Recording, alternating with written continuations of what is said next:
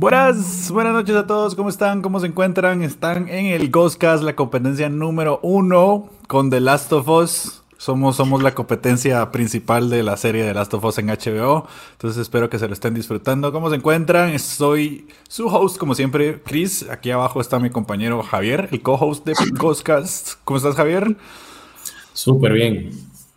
Super. Y tenemos invitada repetida. Es la segunda invitada que repetimos en el Ghostcast. Tenemos a la poderosísima Wendy. ¿Cómo estás, Wendy? Bien aquí. Sufriendo los cambios climáticos. ¿Mucho frío y mucho calor o por qué?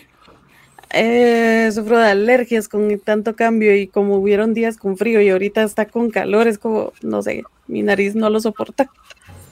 Sí, suele pasar, mi mamá sufre de lo mismo y es igual, todo el tiempo anda con la nariz hecha pedazos, más en estos climas, en enero es un desastre. Más con las cabañuelas, dirían por ahí. Pero eso sí es cierto, las cabañuelas. Sí, los primeros 12 días estuvieron extremadamente locos, entonces creo que sí, ya les empiezo a creer. No, o sea, yo de hecho no lo creía, pero un amigo que se dedica pues a las fincas y a eso me dijo, mira, yo pensé que sí era una mentira, pero sí sirve, o sea, sí es, hay muchas cosas que sí le atinas. No sé por qué, pero parece que sí. Yo en mi experiencia hablando de cosas de clima loco, dicen que febrero es loco, pero yo siento que marzo es peor. Tal vez porque a veces hay lluvias, a veces no, a veces solo es calor intenso. Sí, más o menos por ahí, sí. Marzo es espantoso porque no se decide si ya quiere ser verano o no. Bueno, y vos que vivís como en Sanarate o algo así. ¿Qué? Tampoco, aguantate y vivías aquí a la vuelta nomás. Vivimos a la par, casi quedamos. ¿Es en serio? Sí. No, eso sí es cierto. Sí vivimos cerca. Sí, y después se burla de que si hay frío por acá. Nah, eso es la hipotenusa, en fin. ¿Cómo les va, chicos? ¿Cómo les va su semana hasta ahora? ¿Cómo? ¿Todo bien? Súper bien. La verdad, súper tranquilo. Ahí tranquilísima y viendo lo de los Slam. Cabal, sí. Creo que eso me tuvo toda la semana así atenta. Sí, estuve viéndolo. Creo que tengo muchas cosas que decir al respecto. Ya lo vamos a dejar para cuando tocamos el tema. Pero sí tengo pensamientos al respecto. Hay algunas cosas que quiero ver qué piensan ustedes y todo. Pero antes, empezando las tradiciones del Ghostcast, vamos con preguntarles qué han estado haciendo, qué han estado jugando esta semana. A ver, Wendy, contanos tú primero. Bueno, yo estuve terminando el pase de Overwatch porque sí, ya había dejado muy de lado el Over y ahorita pues ahí mejorando un poquito cada vez más en Valorant, ¿verdad? Sí, he visto que les estaba metiendo bien duro a Valorant. Y ayer que estuve con It Takes Two, está bien bonito, bien bonito, me encantó, aquí está un poquito fumado, la verdad. Sí. Hay como su parte de avatar, básicamente. Estábamos de ponerle como cada sección le poníamos un nombre a algo. Sí. Fue juego del año, pero es bien bonito la manera de jugar de los juegos y los juegos de ese chavo. No me acuerdo el nombre. Algo así se llama el dude. Es un pinche loco, los juegos de él son lo pinche máximo, de verdad, son muy buenos y le encanta hacer juegos así como para jugar entre 2 o 3 personas. Son muy buenos. Uh-huh. Sí, aunque quiero dar en adopción a esa niña. Es que sí, o sea, ¿por qué? Y quiero quemar el libro.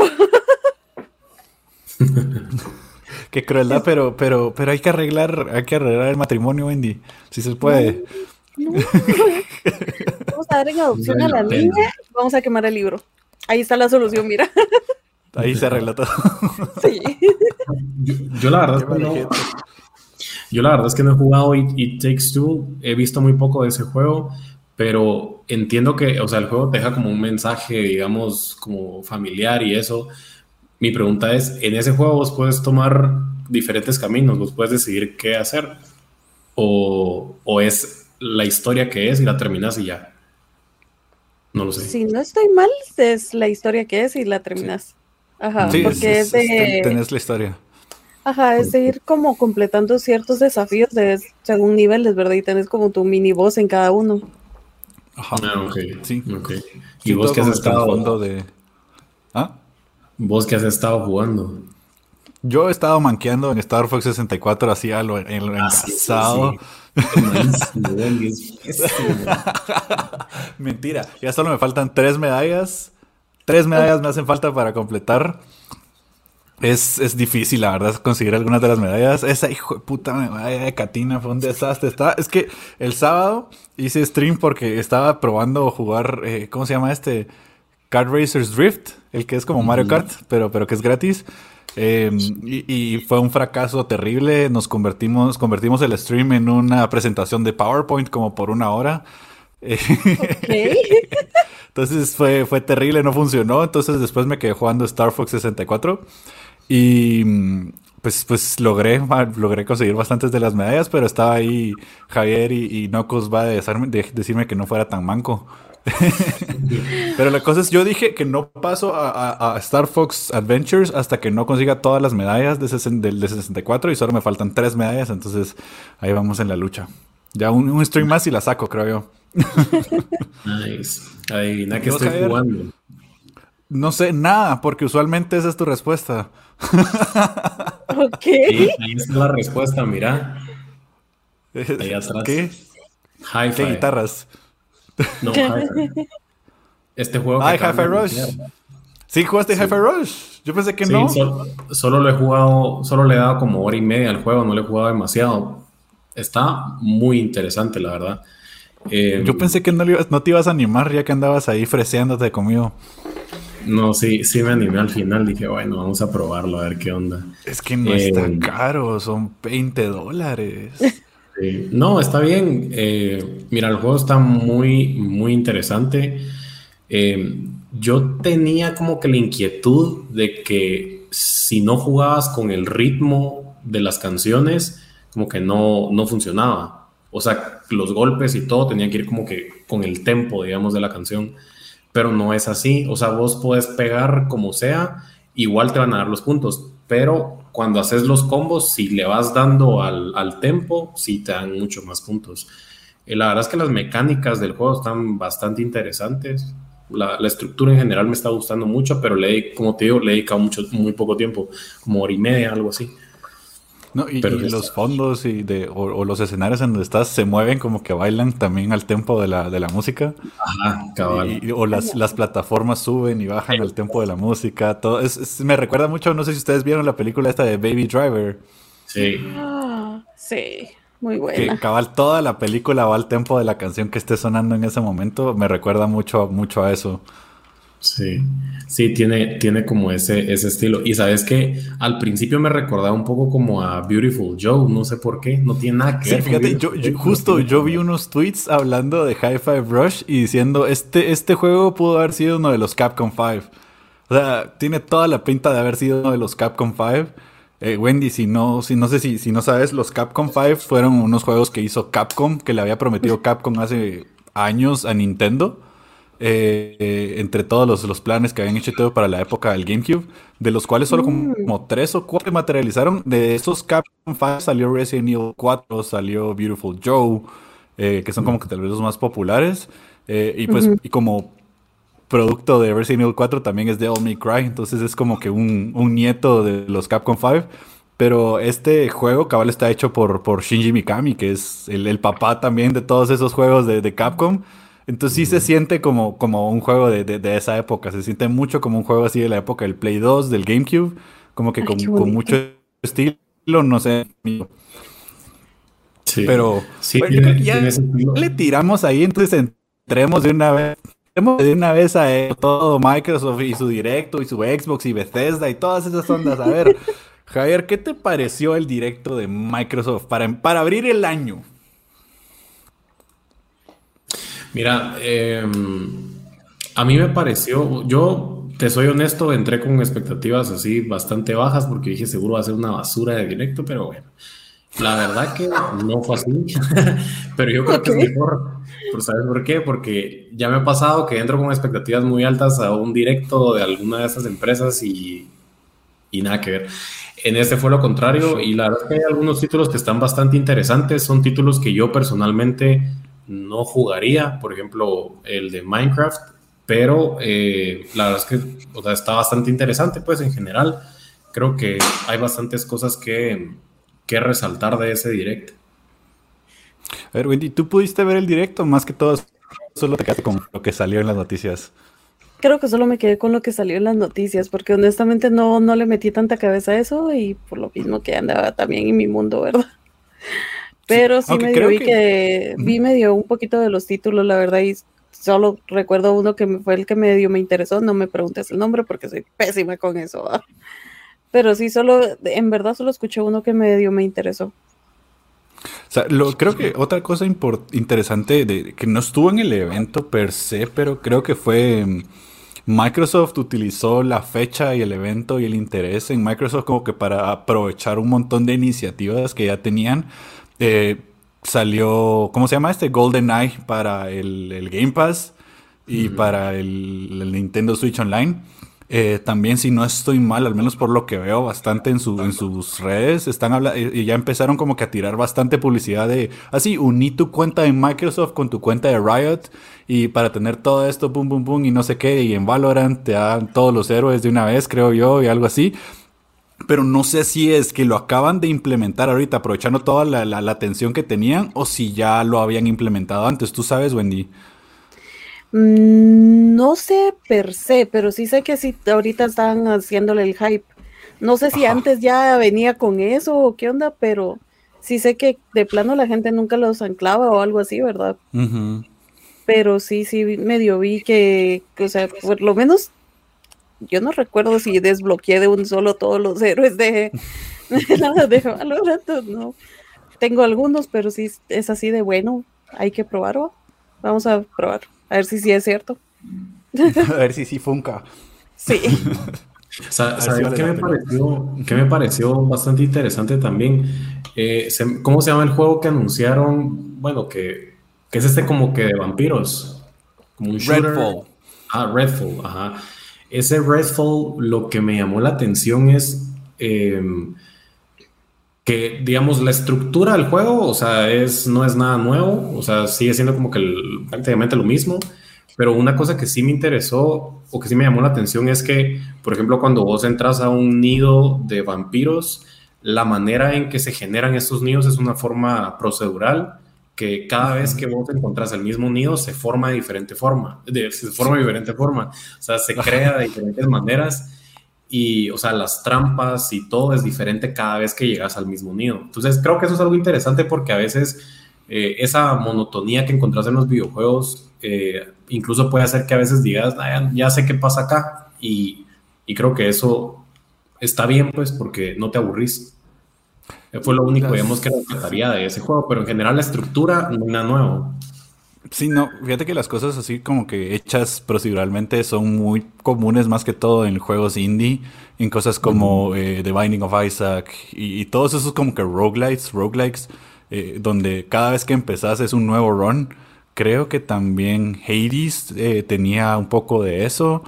Entonces sí, es bonito verlo como que en un juego AAA, por decirlo de alguna manera, como que hay algo nuevo que mencionar, algo nuevo que hacer cada vez o algo diferente para que no simplemente te aprendas de memoria las guaridas.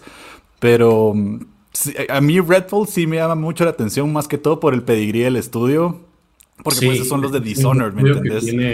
Sí, pedigrí de shooters, ajá.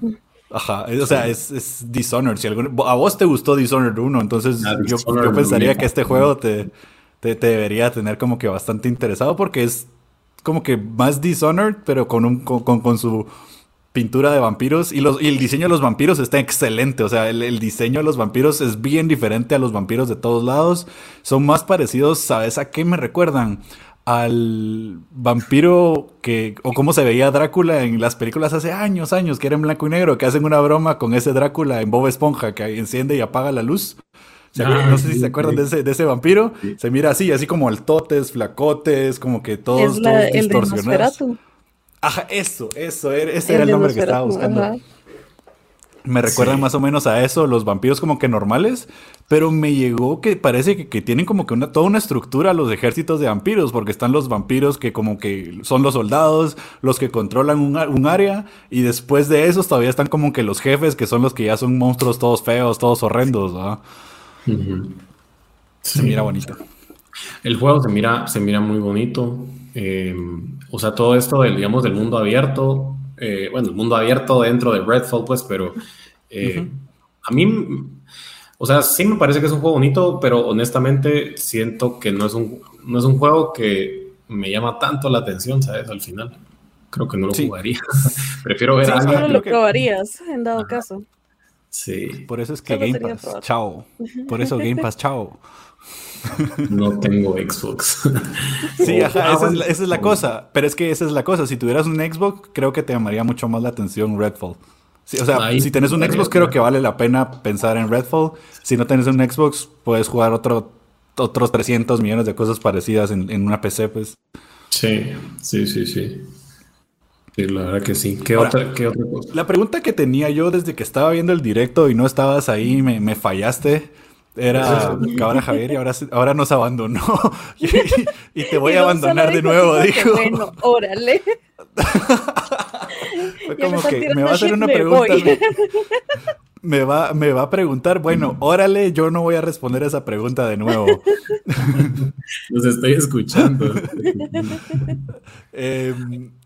Forza, a vos que le pones bastante atención al sonido de los carros y todo eso, ¿qué pensás de Forza? Porque creo que Forza lo único que es un demo de tecnología, o sea, una carrera sí, pero lo que están haciendo es mostrar gráficas y capacidad de audio. Sí, gráficas y luego pues también que agregaron una gran cantidad de carros que puedes comprar ahí. Una cantidad estúpida de carros. Ajá, creo que son como 500 más o menos. Uh-huh. Mira, yo pensé que cuando platicaron de lo del sonido y todo eso, pensé que se iban a enfocar más como en el sonido real de los carros, que esa es una cosa que yo siempre he querido en uno de esos videojuegos, y esa fue la razón por la cual yo me compré Gran Turismo 7, creo que fue el último que salió, porque pensé que iba a ser así, pero no es así. No es así, entonces como que... Sí me decepcioné bastante del videojuego. No voy a decir de que la experiencia es mala, porque no lo es, sobre todo con un control de Play 5, o sea, tenés esa sensación de cuando te salís de la pista y todo, o sea, los gatillos comienzan a vibrar, o sea, esa sensación es muy bonita, y Forza pues no es una excepción de eso, pero creo que se enfocaron más en la calidad de audio y no en el verdadero audio, de sonido de los carros. Entonces, no sé, creo que todavía le falta. Todavía no te venden el juego a vos. A mí personalmente no, pero hay otras personas que no les importa eso. Yo, de hecho, me puse con un cuate, me puse a jugar una cosa que vos escuchás el sonido de un carro y tenés que saber qué cilindraje es y qué motor es. Entonces, yo no soy tan pilas como él, pues, pero sí le atiné a varios de los carros. Entonces, sí reconozco mucho los sonidos porque sí me gusta bastante eso. Pero creo que todavía no está a ese nivel Forza ni Gran Turismo. Pero sí, sentís tal vez que fue por lo mismo que metieron demasiados carros, que no le pusieron como el empeño a en verdad enfocarse en cada uno como tal. Fíjate que yo lo que he visto, o bueno, lo que he leído, no sé qué tan cierto sea, porque no sé cómo fabrican estos juegos. Es que, por ejemplo, ellos agarran un sonido genérico de un motor, digamos, de un cilindraje, el que sea, un V10, y ese sonido lo replican en todos los carros que tengan el mismo cilindraje. El problema es que no me voy a meter mucho a ese tema, pues, porque nada que ver, pero después de un tiempo de probar muchos carros dentro de ese videojuego, sentís que es el mismo carro el que estás utilizando cuando son diferentes. Entonces, creo que se volvió como muy genérico el sonido. Entonces, eso es como que lo que no mucho me gusta, pero no sé cuál sea la razón de esto. Porque ellos perfectamente podrían agarrar los sonidos reales, pero no sé por qué lo hacen. No sé por qué no lo hacen. Interesante. ¿Qué pensás vos? Si yo no tengo idea. Si yo me comprara Forza, lo que voy a decir es yo preferiría comprarme Forza Horizon que Forza Motorsports. Creo que Horizon es... O sea, como no que intenta ser un simulador de carreras, es mucho más divertido. El último en Cabal, el Horizon 5, que es en México, es un mate de risa irse a meter uno con un jeep a medio de la selva y aparecer uno en unas ruinas y toda la onda. Es lo máximo. Yo, o sea... Prefiero cuando hay año de Forza Horizon que de Motorsport, la verdad. Sí, ese juego era bien interesante porque incluso metían un montón de artistas mexicanos. Entonces vos ibas en las calles de algún pueblito o algo y tu objetivo no era correr, sino que era buscar las obras de arte o los grafitis. O sea, tenía un montón de mecánicas bien interesantes ese juego. No, tiene. Y DLC de que podías construir pistas de Hot Wheels y toda la onda, bien engasado. Es como ser un niño otra vez. Sí. Pero ahí está bien, pero creo que si tu objetivo como compañía o como desarrolladora de videojuegos es hacer un simulador de autos, creo que si la cagás, si no pones los sonidos que son. Ahora, si tu objetivo es pura fregadera con eso, no importa, pues, ¿verdad? Sí, creo que esa es la diferencia entre Horizon y Motorsport. Motorsport es como más serio. Uh-huh. Intenta recrear más las carreras, las pistas y todo.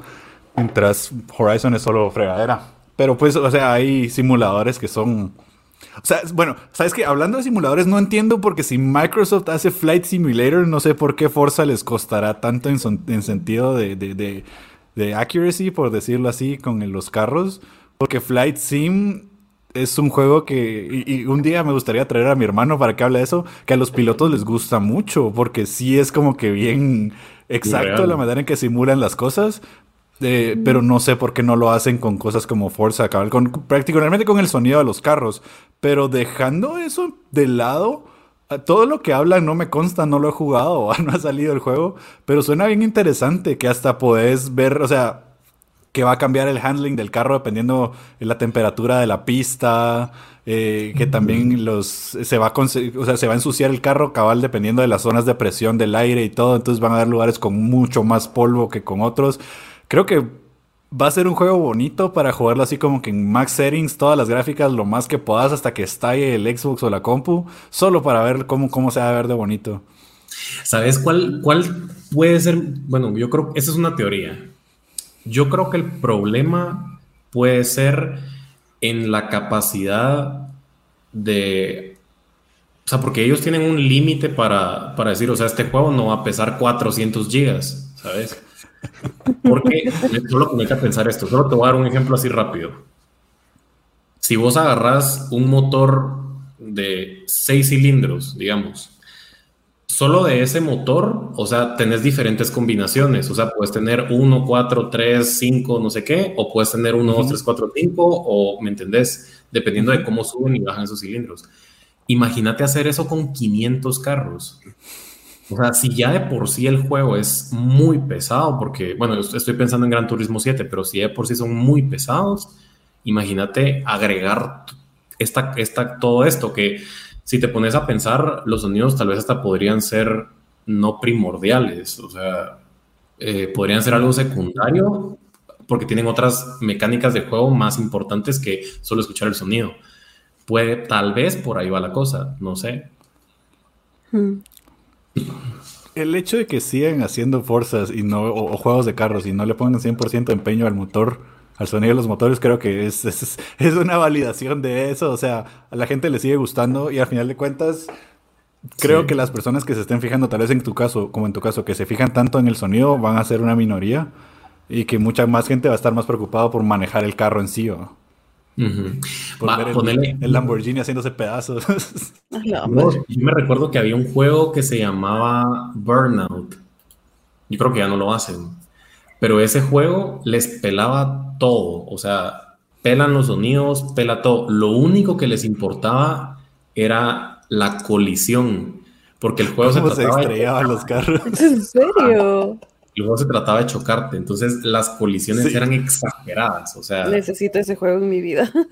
Era otro, y hasta te lo ponían en cámara lenta y te montaban la repetición de cómo te estrellaste y cuántos carros arruinaste y toda la onda. Oh, era lo máximo. Hacerlo era de EA, creo yo. Ajá, sí, exacto. Ajá. Era de Play 2. De repente podemos conseguir un simulador y lo podemos volver a jugar. Podrías, hay que probar a ver si lo logramos, pero sí, toda la saga de Burnout era, uff, era God, como dice Knuckles ahí en el chat. Sí. ¿Alguno de ustedes, cambiando de género de videojuegos, alguno de ustedes ha jugado, bueno, no sé si tú, Wendy, has hecho streams de Minecraft? Sí, de hecho comencé a hacer streams con Minecraft. Que no sé si viste lo que anunciaron ahorita de Minecraft Legends. No, sí tengo la curiosidad de buscar info porque, o sea, tal vez no sé tanto de Minecraft, pero sí me da curiosidad. Porque al final del día, ahorita se vienen un par de series con unos compañeros y cosas así, entonces, pues, ahí sí que es la curiosidad que me tiene latente, pero no he tenido el tiempo como para buscarlo. ¿Alguna vez jugaste Age of Empires? Yo creo que se mira cool. No, nunca. Tampoco. Es que es un juego de estrategia. O sea, se trata de construir tu fortaleza y destruir la fortaleza del otro. Ok. Más o menos algo así. La verdad que es una mecánica nueva en Minecraft, pero... Es como... Yo lo pongo como Minecraft si de verdad tuviera un modo historia. Si el modo historia... no hubiera sido un juego de Netflix, sino que de verdad fuera un juego con modo historia. O sea, técnicamente podés construir, también los mundos son generados cada vez que volvés a iniciar el juego, que inicias una partida, entonces conserva como que todo lo normal de Minecraft, pero tiene primero un modo historia en el que pues, una campaña y puedes jugarla y todo, y tiene un modo dedicado a PvP, que es Cabal, o sea, son 4 contra 4 personas, construyen su fortaleza y el que destruye la fortaleza del otro gana. Así a mí me llama mucho la atención. Siento que esa onda del PvP tiene mucho potencial para hacer streams. No sé cómo vaya a ser al final de cuentas, pero el juego, además de eso, se mira bien bonito el juego. Yo no sé cómo carajos hacen para que un montón de cubitos se miren tan bonitos, pero se mira lindo el maldito juego ese de Minecraft Legends. Sí. Será de verdad. Se mira muy, muy bueno, la verdad. Sí. Yo nunca lo he jugado. Si no lo han watchado, busquen el trailer, porque muy bueno. Porque nunca has jugado Minecraft. Porque soy recha. Nunca he jugado. Pero sí. Es entretenido, no te lo puedo negar. O sea, soy de alguien de shooters, ¿me entendés? Y de ahí verme jugando algo de cuadritos, es así de ¿qué pedo? Pero entretiene porque al final del día es como un lugar donde estás tranquilo, molestando entre amigos, o en el caso que Knuckles hizo un servidor en su momento que lo puso demasiado hardcore que no podías estar un segundo afuera en la noche sin que te matara algo. ¡Ah, la madre! Pero se vuelve entretenido, es así como esos retos de bueno, o trabajas en equipo o miras como rechingados vales solo, ¿verdad? Pero que nada.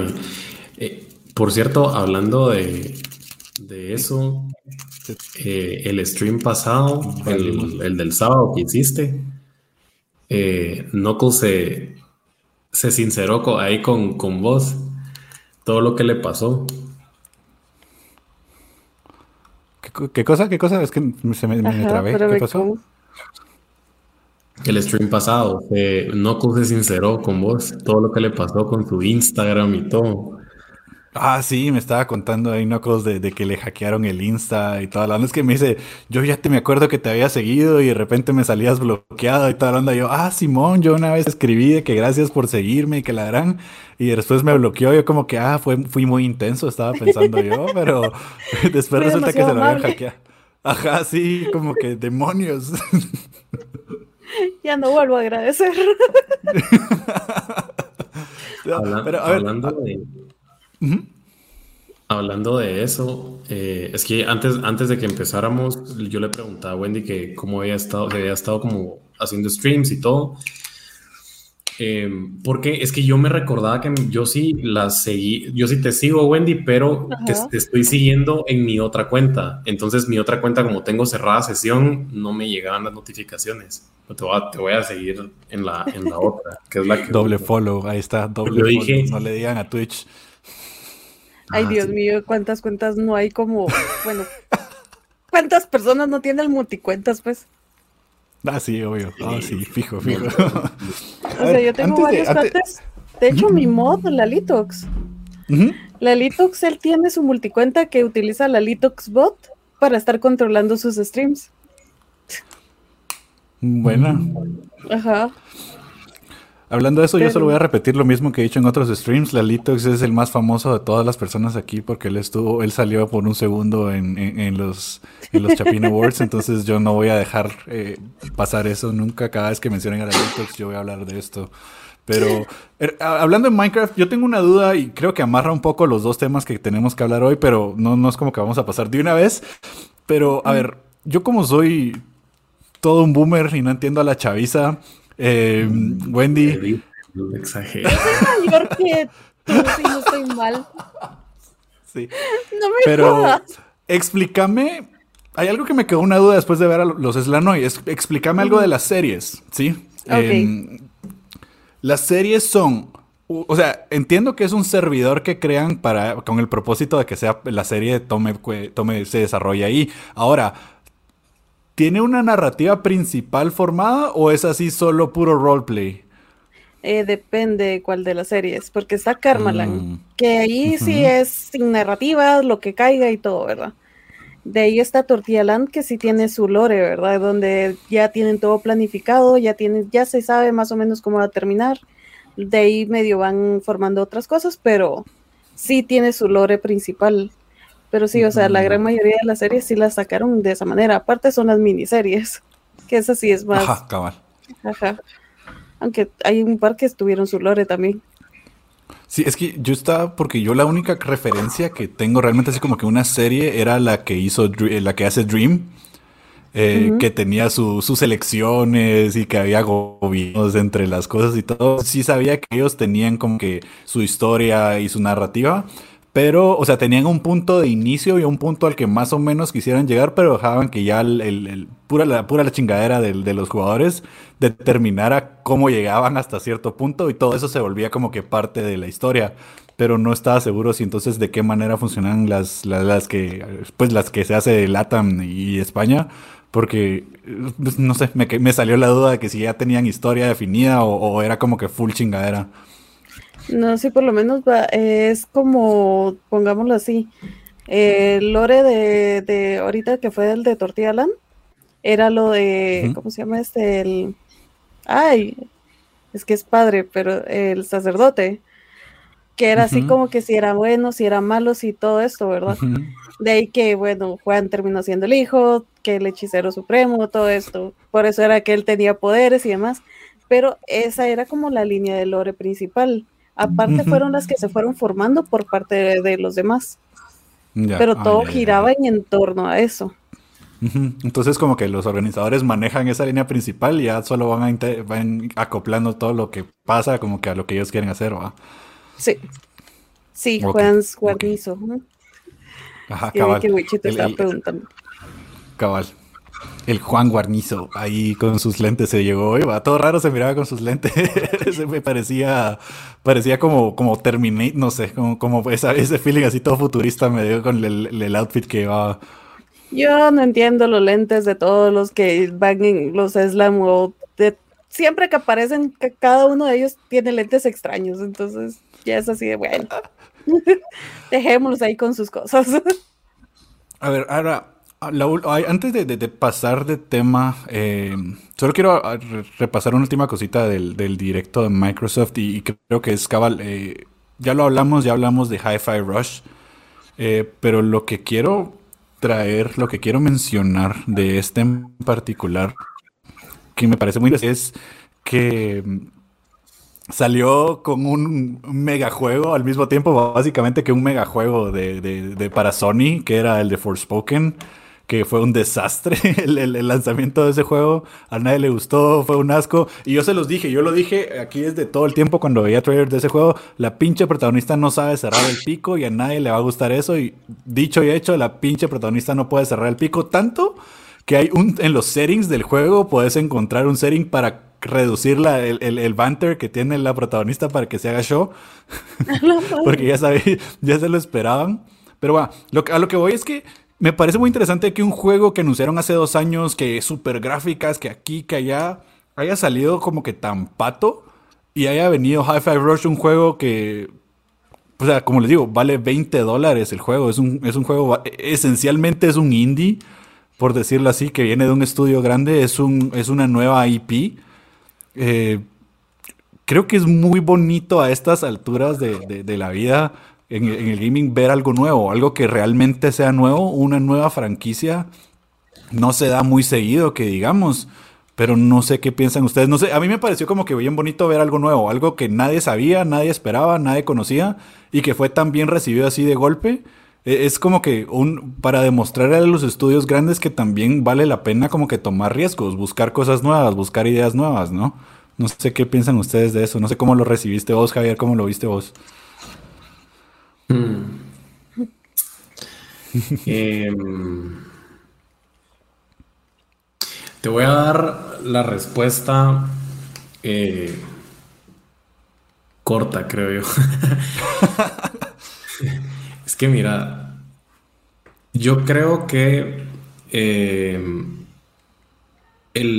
cuando se trata de desarrolladores de videojuegos, la parte de los directores creativos o del director creativo es sumamente importante. Creo que cuando tenés, y eso creo que lo hemos hablado un montón de veces con Santa Mónica y eso, cuando tenés un mismo director que le está dando una y otra vez a diferentes juegos, como que se queda en una misma zona, como que no sale de ahí. Entonces, creo yo que para animarse a hacer un juego que tiene mecánicas diferentes, que se vuelve, que es algo creativo, algo que realmente está innovando y no necesariamente tiene que ser un juego AAA, creo que ahí es donde está como ese punto de aparte, eso que diferencia de alguna manera...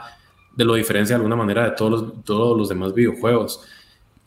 A mí me da la percepción de que ahí hay, en ese estudio hay una dirección creativa con gente nueva. Esa es la percepción que a mí me da.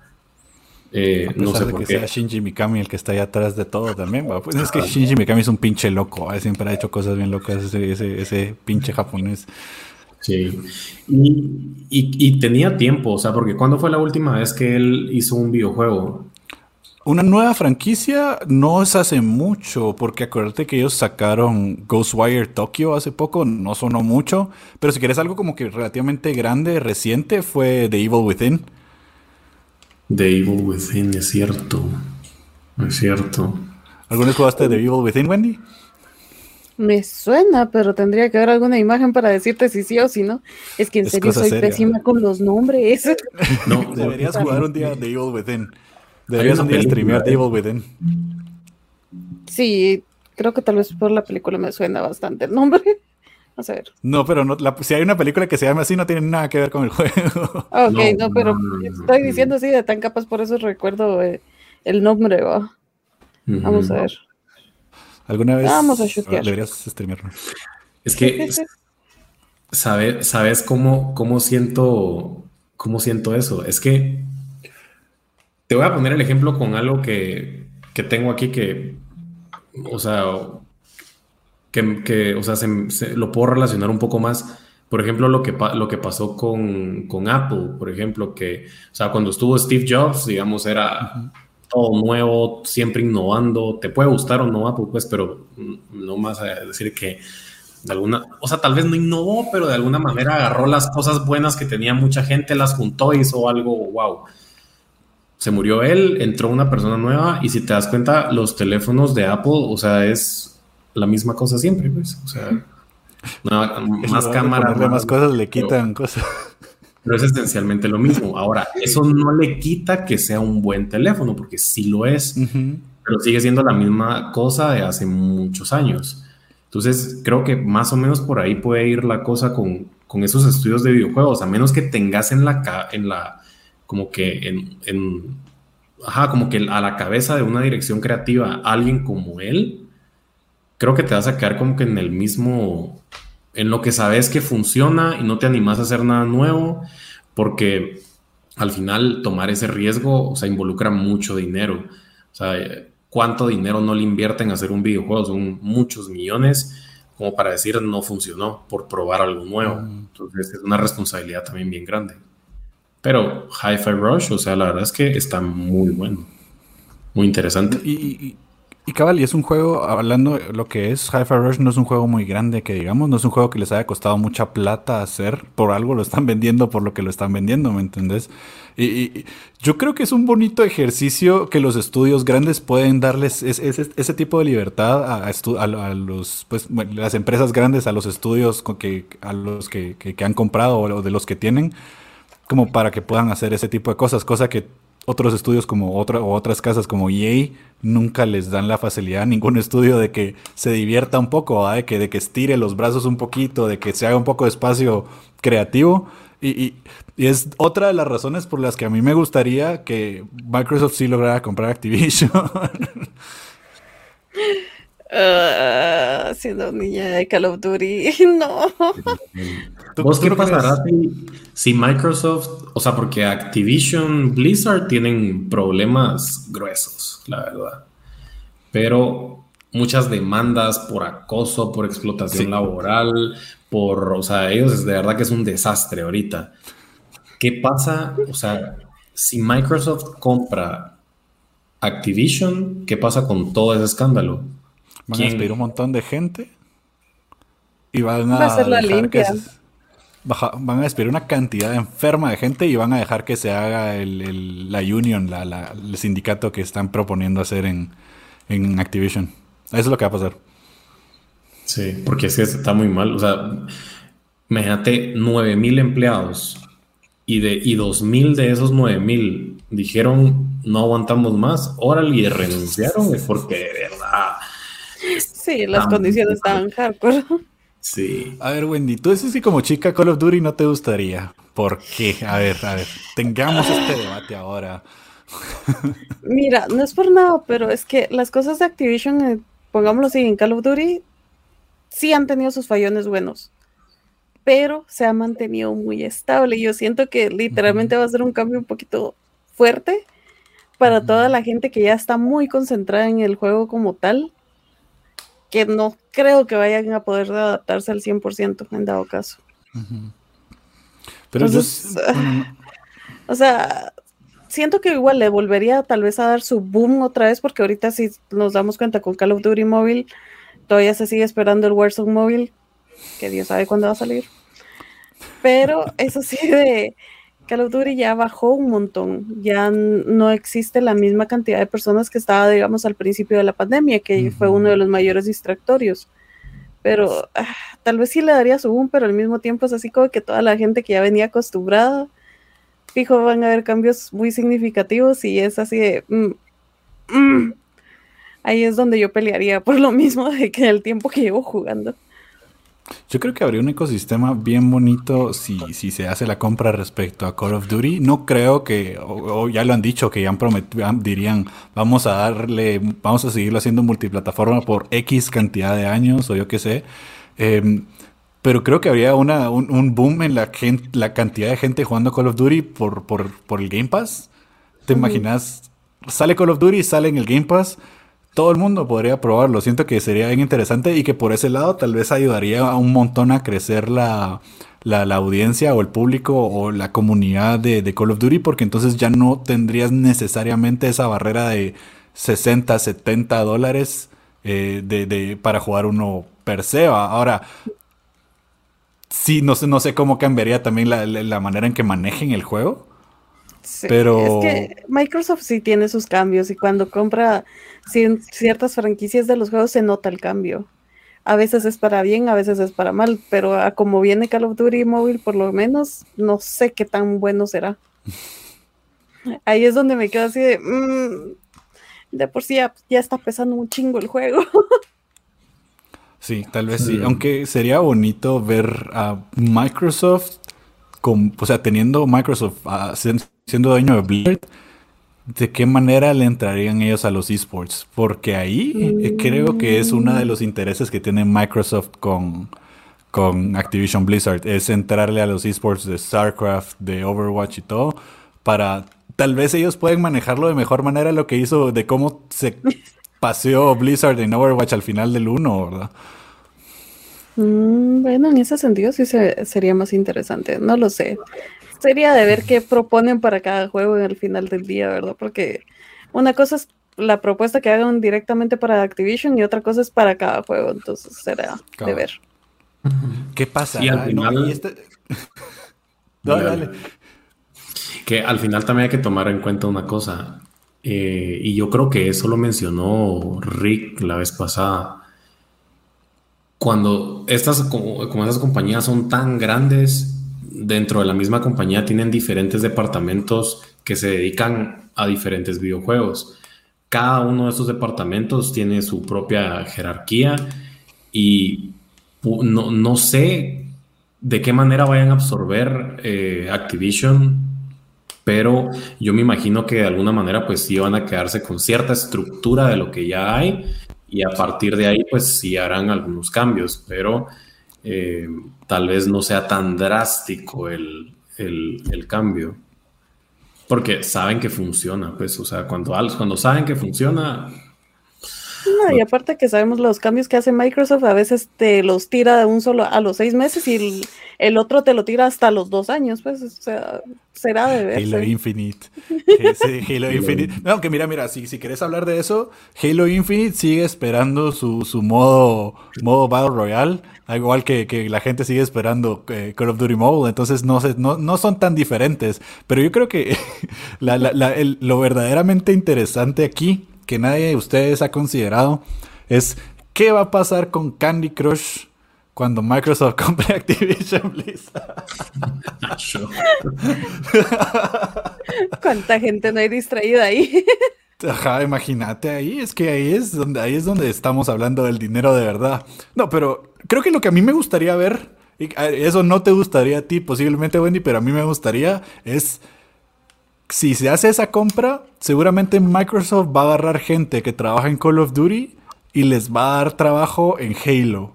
Me gustaría ver qué pasa si hay gente de Call of Duty trabajando Halo. Y eso tiene sentido, porque Halo es una de las franquicias más importantes de Microsoft. Sí. Y ahorita Call of Duty tiene un boom tan grande que podrían meter a esa gente para levantar Halo. Sí. Podría por ahí Halo estar Infinite está en el suelo. Sí, tiene sentido. Eso estaría yo creo, eso es lo que más quisiera saber yo, más quisiera ver qué pasa. O sea, imagínate que estaba 343, ya dijeron que no, ellos iban a seguir trabajando en Halo, va, que bueno, pero que de repente venga y Microsoft y venga Phil Spencer y diga, ok, Treyarch, ustedes van a ayudar con Halo Infinite Reborn. Qué bonito sería eso. Tené por seguro que eso van a hacer. Van a meter gente ahí. Imagínate que hiciera Halo Mobile. Ay, cuánto pesaría esa cosa. Solo pienso así como que la memoria del celular. Adiós. Pero podría ser, ¿me entendés? O sea, de los tres grandes, de las tres consolas, si querés verlo así, Microsoft es la que menos está metida en el mundo de los teléfonos. Sí, bueno, eso tal vez. Y con la compra de Activision Blizzard, eso cambia así. Ajá. Bueno, sí. Pero igual cuando lo sacarían para móvil, ¿me entiendes? Sí, ese es otro punto, cabal. Sí. Pero sí les podría dar un buen boom otra vez, la verdad. Sí, sería muy bonito ver a Halo con pedigrí de Call of Duty, más con lo bonito que ha sido Call of Duty últimamente. Sí. Yo creo que por ahí va la cosa.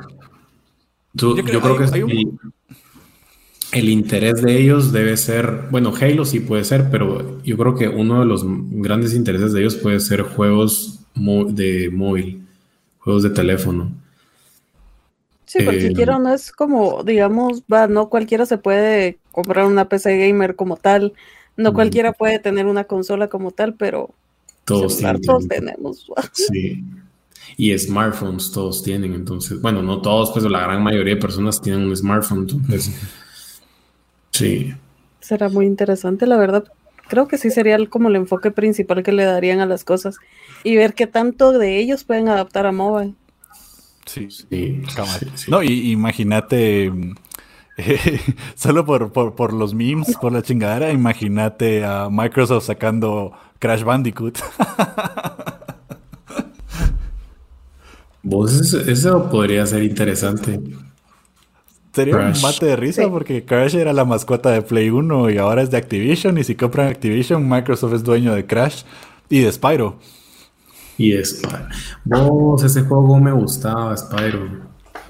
Debería jugar la trilogía. Muy bueno. ¿Tú nunca lo jugaste, Wendy? Spyro. No, ese sí no. Es un dragoncito morado que así como... todo tierno,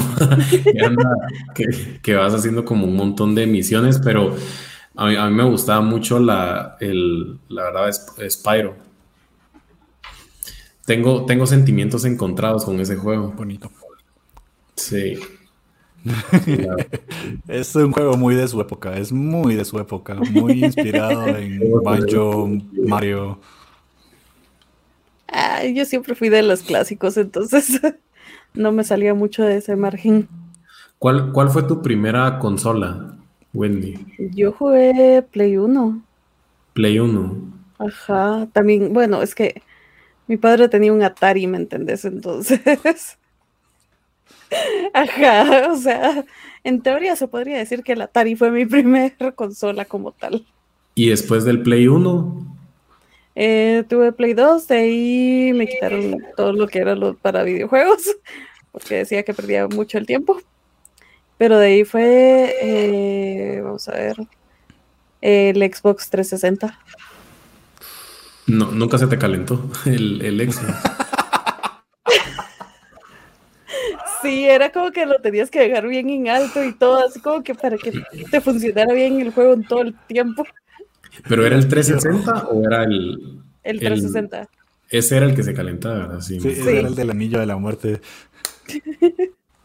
Que ahorita con lo que salió del Play 5, ¿no? Hombre. Era falso.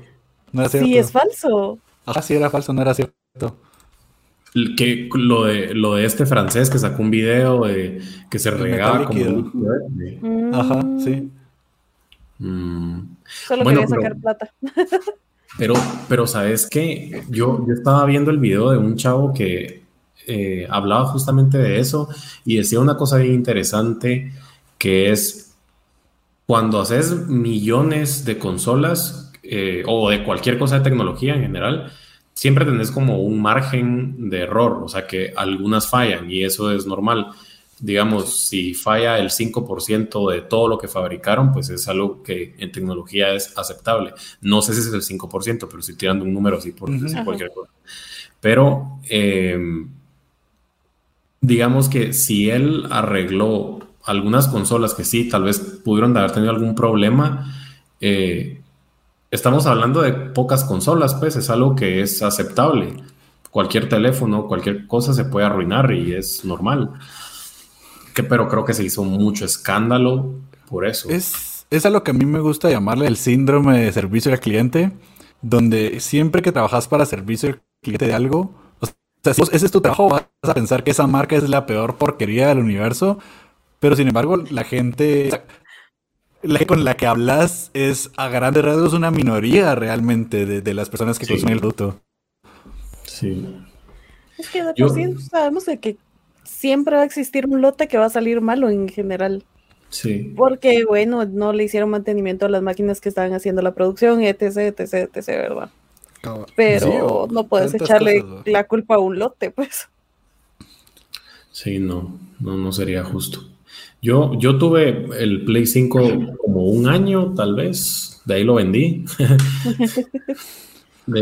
Pero la verdad que nunca me dio ningún problema y sí le di duro, o sea, pasaba horas, o sea, a veces el Play, yo lo dejaba a un lado y mi hermano me decía, préstamelo, no sé qué, y se ponía a jugar, o sea, y pasaba entonces días encendido esa cosa y nunca tuve ningún problema. Sí, no, no creo que tenga mayor problema. Sí se calienta bastante, pero pues no se ha chingado hasta la fecha. No hay como que reportes de que se chingue por eso. ¿Va? Solo no es tan bueno manejando el calor por el diseño que tiene, pero no es al punto de que sea una falla así como que fatal en el diseño de la consola. ¿Va? Sí. Sí, sí. Aunque no sé si han escuchado que supuestamente viene una revisión del Play 5 para este año. Dicen los rumores, ¿va? Dicen los insiders que viene una revisión para el Play 5 en que todos van a ser sin disc drive y vas a poder comprar el disc drive por aparte. Será de verse qué tan cierto será. A mí no me agrada la idea, pero no me parecería algo que no me parece algo fuera de lo normal a Sony actualmente. No lo sé. No lo sé, Rick. Hablando de Sony, vamos a pasar rapidito, gente, spoilers por si acaso, pero o sea, si no lo saben, pues o sea, muy su problema. Existe un montón, pero vamos a hacer la respectiva charla de nuestro principal competidor por horario, The Last of Us en HBO Max. ¿Qué les ha parecido hasta ahora? ¿Pareció el segundo episodio o tercero? Creo que es el que está saliendo ahorita, ¿no? Sí. ¿Qué les no lo he querido ver, yo no lo quiero ver, yo soy de persona que lo mira todo hasta que ya está completo. Ah, ok. Ajá, okay. Porque de lo contrario me desespero.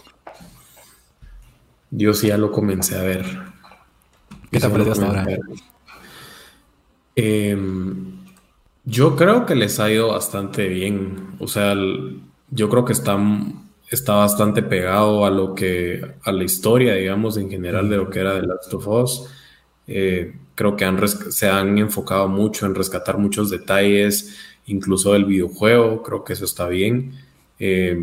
Por una parte, creo que es bueno. Por otra parte, no voy a decir que es malo, pero me preocupa.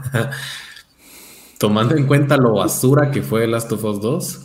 O sea, no va a decir que va a ser si era bueno el juego. Anunciaron que hay segunda temporada. Ya dijeron, sí hay segunda temporada de Last of Us. No terminaron la primera, pero ya dijeron que sí va a haber la segunda. Y yo estoy que me muevo porque no quiero ver que adapten el segundo juego. Ajá, es la adaptación de esa secuela es lo que me preocupa. Sí. ¿Cuál va a ser esa decisión? ¿Cuál va a ser la decisión que van a tomar? Porque... con The Last of Us 1 estamos súper bien, pero The Last of Us 2, esa historia... Mira, ¿qué van a hacer? Voy a dar otra de mis famosas discursos de odio hacia Neil Druckmann, pero a mí me molesta mucho. He estado leyendo muchas entrevistas al respecto. Me parece tan molesto la manera en que todo el mundo está alabando a ese inútil por la serie y no han mencionado, o sea, nadie menciona a las otras dos personas, particularmente en una industria y alguien como Neil Druckmann, que es tan feminista, que es tan dado a la diversidad y todo eso, que no sean capaces de mencionar a la mujer que es básicamente la mamá de The Last of Us y de Uncharted, que es esta Amy Henning, esa mujer es una eminencia, ¿me entendés? Y que en todas las entrevistas y todo es como Neil Druckmann, sí, que nosotros y que nos esforzamos y que gracias por el privilegio de no sé qué, y que la gente lo esté tratando como que si él estuviera detrás de esa historia, cuando el input que él tuvo en The Last of Us 1 fue absolutamente mínimo y simplemente tuvo la suerte de que fue el último que quedó en el estudio y que lo subieron cabecita y que después vino y se paseó en toda la historia con The Last of Us parte 2. Me molesta tanto y por lo mismo me preocupa tanto la segunda temporada porque ese tipo tiene el ego tan grande, tamaño de Júpiter, si querés verlo así, que él no va a dejar que le toquen su maldita historia de Last of Us 2 y va a querer que la mantengan exactamente como está, cuando esa historia no funciona, o sea, simplemente no funciona. Es más, no sé, yo podría dar lo que querrás, que el final de la primera temporada de Last of Us 2 va a ser estúpidamente exagerado lo que pasa. No voy a dar spoilers porque Wendy no lo ha visto y no quiero arruinarle la sorpresa, pero no, van a hacerlo tan estúpidamente exagerado la decisión que toma Joel al final para que pueda tener sentido cómo pasa todo al principio de la segunda temporada. Porque es tan estúpido este hombre que él no es capaz de tener una buena idea ni porque lo patean las pelotas, de verdad. Es que tenés mucho odio reprimido. Sí, es que creo que la historia de la segunda sí se paseó en todo. Es que la historia del primer juego es muy buena. Camina tan perfectamente ese borde entre... No se trata de que seas bueno o malo, se trata de que el mundo es gris y vos tenés que aprender a vivir en ese mundo gris. Porque, o sea, Joel, si lo ves así como que objetivamente el tipo no es un buen tipo que digamos, él no es una buena persona, él no es alguien que va a llegar a ayudar a la mara solo porque sí, él es una persona por todo lo que le pasó justificablemente, emocionalmente muy alejada del mundo en el que vive, y si vives en un mundo lleno de zombies que básicamente se acabó, no es como que puedas darte el lujo de ser bueno con todo el mundo y andar ahí de caritativo todo el tiempo, pues. Entonces, The Last of Us 1 tenía una muy buena manera de caminar esa línea y de ponerlo todo en el trasfondo de la relación entre alguien y su padre, que, o sea, bueno, entre Ellie y Joel, que desarrollan esa relación de padre e hija, ¿verdad? Que él como que necesitaba llenar ese hoyo, o sea, y lo hace de una manera muy bonita, lo hace de una manera muy... natural. O sea, al principio del juego Ellie es una misión para él y para el final del juego es su hija. Y la narrativa de Last of Us 1 fue muy buena en explicar esa parte. En cambio, la narrativa de Last of Us parte 2 pretende venderte la idea de la venganza es mala y no te trae nada, pero sin embargo al mismo tiempo te da un ejemplo de que si te vas a lograr todo lo que querrás. Entonces es como bien ridículo, bien estúpido y intenta ser bien profundo sin realmente tener la capacidad narrativa de contar una historia de ese calibre, pues. ¿Sabes cuál es? Ajá, ya que estás alebrestado, te voy a decir cuál es mi molestia con The Last of Us 1 y The Last of Us 2. Espérate, antes de que le des, vamos a darle spoiler a Wendy de una vez, gente, si no quieren spoilers, para así podemos hablar tranquilamente de esto. A ver, The Last of Us. Básicamente, Ellie, la chavita, es inmune al hongo. Uh-huh. No le afecta. Entonces, el trabajo de Joel básicamente es llevarla de un lado del país a otro, porque hay un grupo de gente, por decirlo así, que quiere ver de qué manera puede conseguir o estudiar esa inmunidad de ella. Uh-huh. Al final del juego, es toda la aventura de ellos llegando hasta donde tienen que llegar y él la entrega a esta mara que son The Fireflies, creo que se llaman, ¿verdad?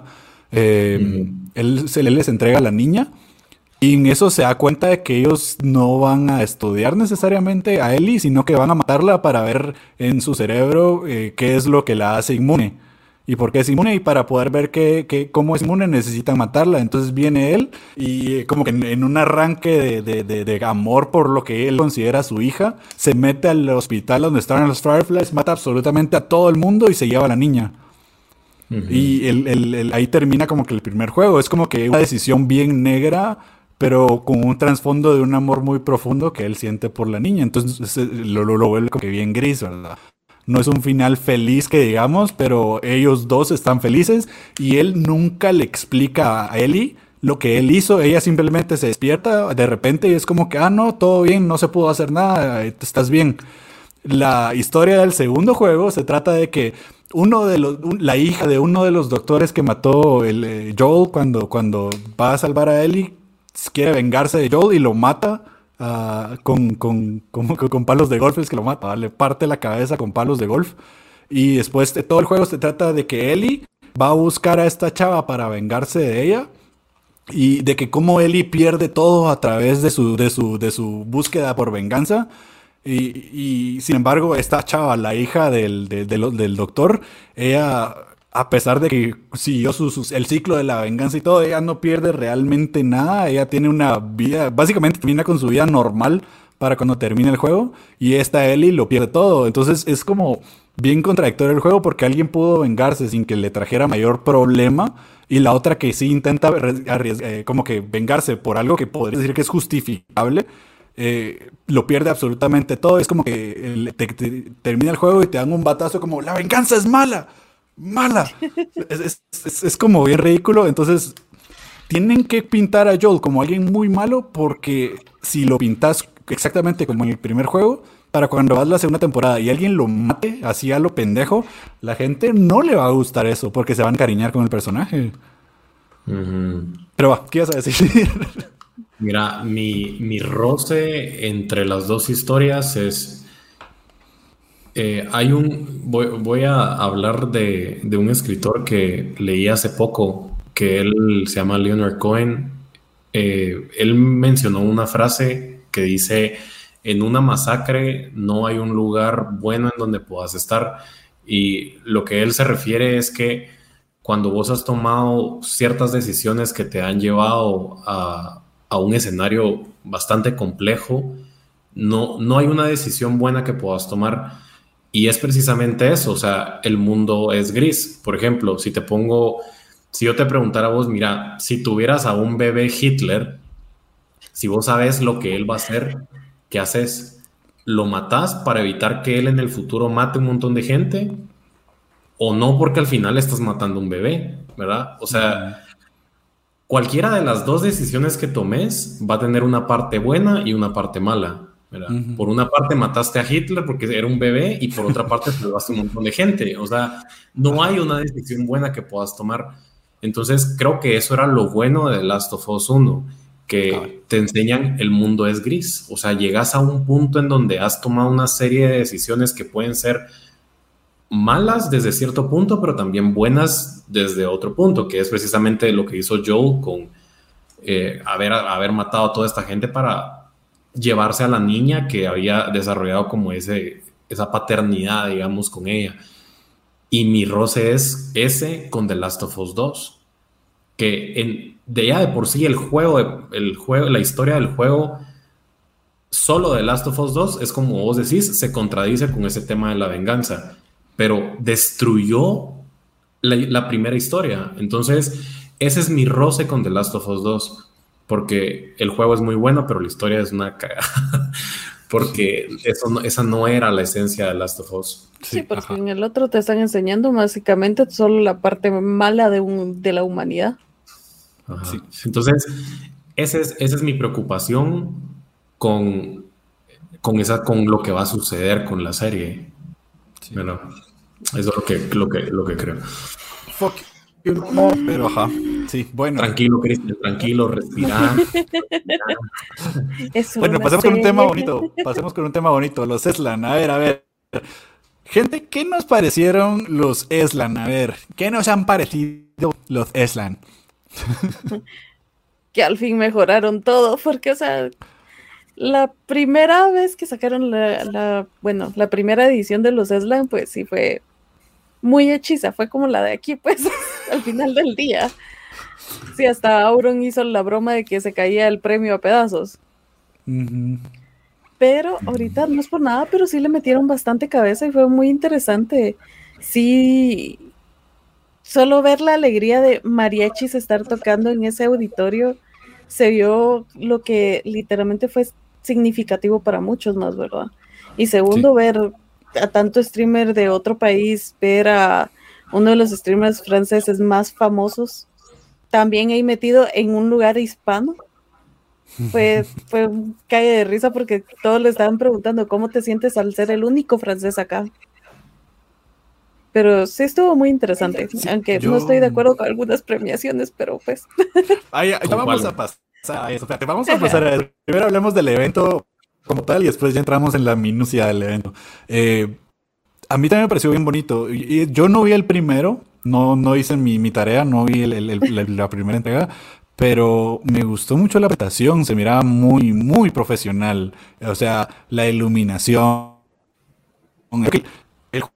Juego de cámaras fue casi perfecto. Hubieron algunos momentos donde se fue un pantallazo de alguien en su casa así viendo la computadora, pero a grandes, o sea, en general el juego de cámaras fue muy bueno. Nunca sentiste como que estabas viendo algo que no tenías que ver o que te estabas perdiendo algo. Eso me gustó mucho. Siempre la cámara fue muy on point.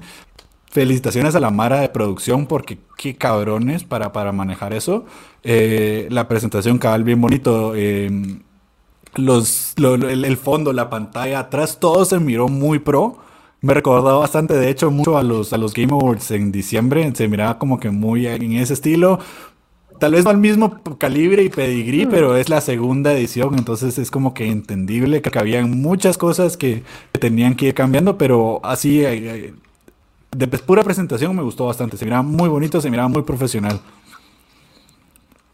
Creo que lo único raro fue también cuando sacaban las cosas de los patrocinadores. Ay, no, en serio, cuando sacaron Mercado Libre me mataba de la risa. El de la alfombra. Me maté demasiado de risa. Ajá. Solo fue con los aretes. ¡No tienes aretes! Sí. ¿What? ¿Qué pasó aquí? Y el chatío que solo aparece así con cara de... Tome, ya agárralo. El de McDonald's todavía se vio más tranquilo, ¿no? Que el de Mercado Libre se miró así. Sí, tome, órale. Pero... No, sí, fue bien chistoso. Y en el de Mercado Libre, así como que Ari, y hasta te lo traen a los Slam. No, si te diste cuenta, Ari fue cambiando un montón en todo ese tiempo de la alfombra, porque al principio sí se miraba como que estaba totalmente perdida. Obviamente, ella nunca ha sido presentadora en ningún sentido, entonces es así de... Las amparon porque obviamente no estaba nominada, su esposo sí, es... Uh-huh. Un mujerón, seamos honestos, y tiene cierta carisma, pero ella no es presentadora, no le entra ese rollo. Entonces sí había momentos donde con el otro chatío andaba se medio peleaba en el momento. Sí, no, y la conversación entre ellos fue un poco incómoda por ratos. Sí, no fluía tan bien las cosas, era chistoso. Pero ahí en el general, lo que fue el evento, me gustó, menos un par de actos musicales que también se vieron así un poco. Ya vamos a pasar por los actos musicales, creo que es algo que todos tenemos que decir algo al respecto. Pero Javier, a ver, creo que vos sos el más ajeno, tal vez, no, o tal vez sea yo, pero ¿qué pensaste de los Slam, del mundo del streaming y todo? Me refiero, pero ¿qué te parecieron los premios? Mira, como yo no lo vi todo, o sea, yo... De hecho, no lo vi en vivo. O sea, yo me pasé el resumen de todo, así a ver a quién había ganado y todo. Yo estoy de acuerdo con vos en que la parte de producción fue genial. O sea, se nota que sí le metieron bastante cariño. Sí. Una de las primeras cosas que a mí me surgió duda, que tal vez es lo más irrelevante de todo esto, pero es cómo se financió ese evento. Con los pingüinos, con Mercado Libre y con McDelivery. Ok. No, o sea, y hablando de lo que es, supongo que igual, o sea, vendieron entradas para el evento y todo, también vendieron entradas, y estás hablando de supongo que The Gref puso parte de su bolsillo también, esperando ganancias de regreso, pero creo que la plata se notó que le metieron plata, y pueden haber sido muy cringe y todo, pero no estuvieron tan mal como podrían haber sido los anuncios. Creo que el mejor de todos definitivamente fue el de los pingüinitos. Ese fue el mejor anuncio. Pero no estuvieron tan mal como para decir, no, super cringe desde el principio. Creo que encontraron una buena manera de meterlos y que les consiguieran la plata para poder hacerlo. Porque sí se nota, le metieron plata. ¿Cuánto necesitas para el lugar? O sea, nada más el auditorio... Fuck, ¿cuánta plata es eso? Sí. Y no solo, ¿no viste que también ahorita ya está como la noticia de los revendedores que dieron entradas falsas y todo eso? Sí, no. Se juntó un gran número de personas con entradas falsas. Pero creo que ese ya es problema latino en general. Sí, ajá, ese es de acá. ¿En dónde fue? México. En el DF. Sí, es que era de esperarse, o sea... En Latinoamérica. O sea... Momento latán, diría. O sea, eso siempre pasa. Vos, solo voy a hablar de una cosa. Con esto de las entradas, ¿ustedes de casualidad saben si en México, o bueno, en este evento en específico, el precio de estas entradas habrá sido por demanda o habrá sido un precio fijo? Saber... Si no estoy mal, era precio fijo. Me imagino que sí, no creo que hubieran, pues, hubieran puesto a hacer algo así tan extraño.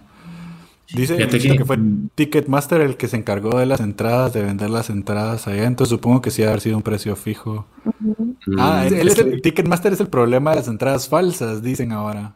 Ah, denme bien las noticias, carajo. Sí. Porque en Estados Unidos sí es por demanda. Y en varios países es por demanda. Por decirte algo, no sé si escuchaste que este concierto que le han estado haciendo tanta bulla, el de RBD, uh-huh. Va, uh-huh. Es una mulada, pues, pero oí esto, o sea, yo me quedé choqueado con estos porque a mí RBD me vale madre, pues, pero una entrada a ese concierto que va a ser en los Estados, creo que va a ser en Nueva York, una entrada está en $1,500. Y no es como la más pro, digamos, está como dos atrás. Y me quedé como, no, hombre. Noticia de Bad Bunny, Ticketmaster no regala sus entradas QR, nos informa Skakiper y cualquiera las duplica y lo vende. Potente las entradas falsas, banda. Potente las entradas falsas. LATAM aprovechándose de eso. Hashtag momento LATAM. Pero eso es en toda Latinoamérica, creo yo. Sí, ajá, no es algo único.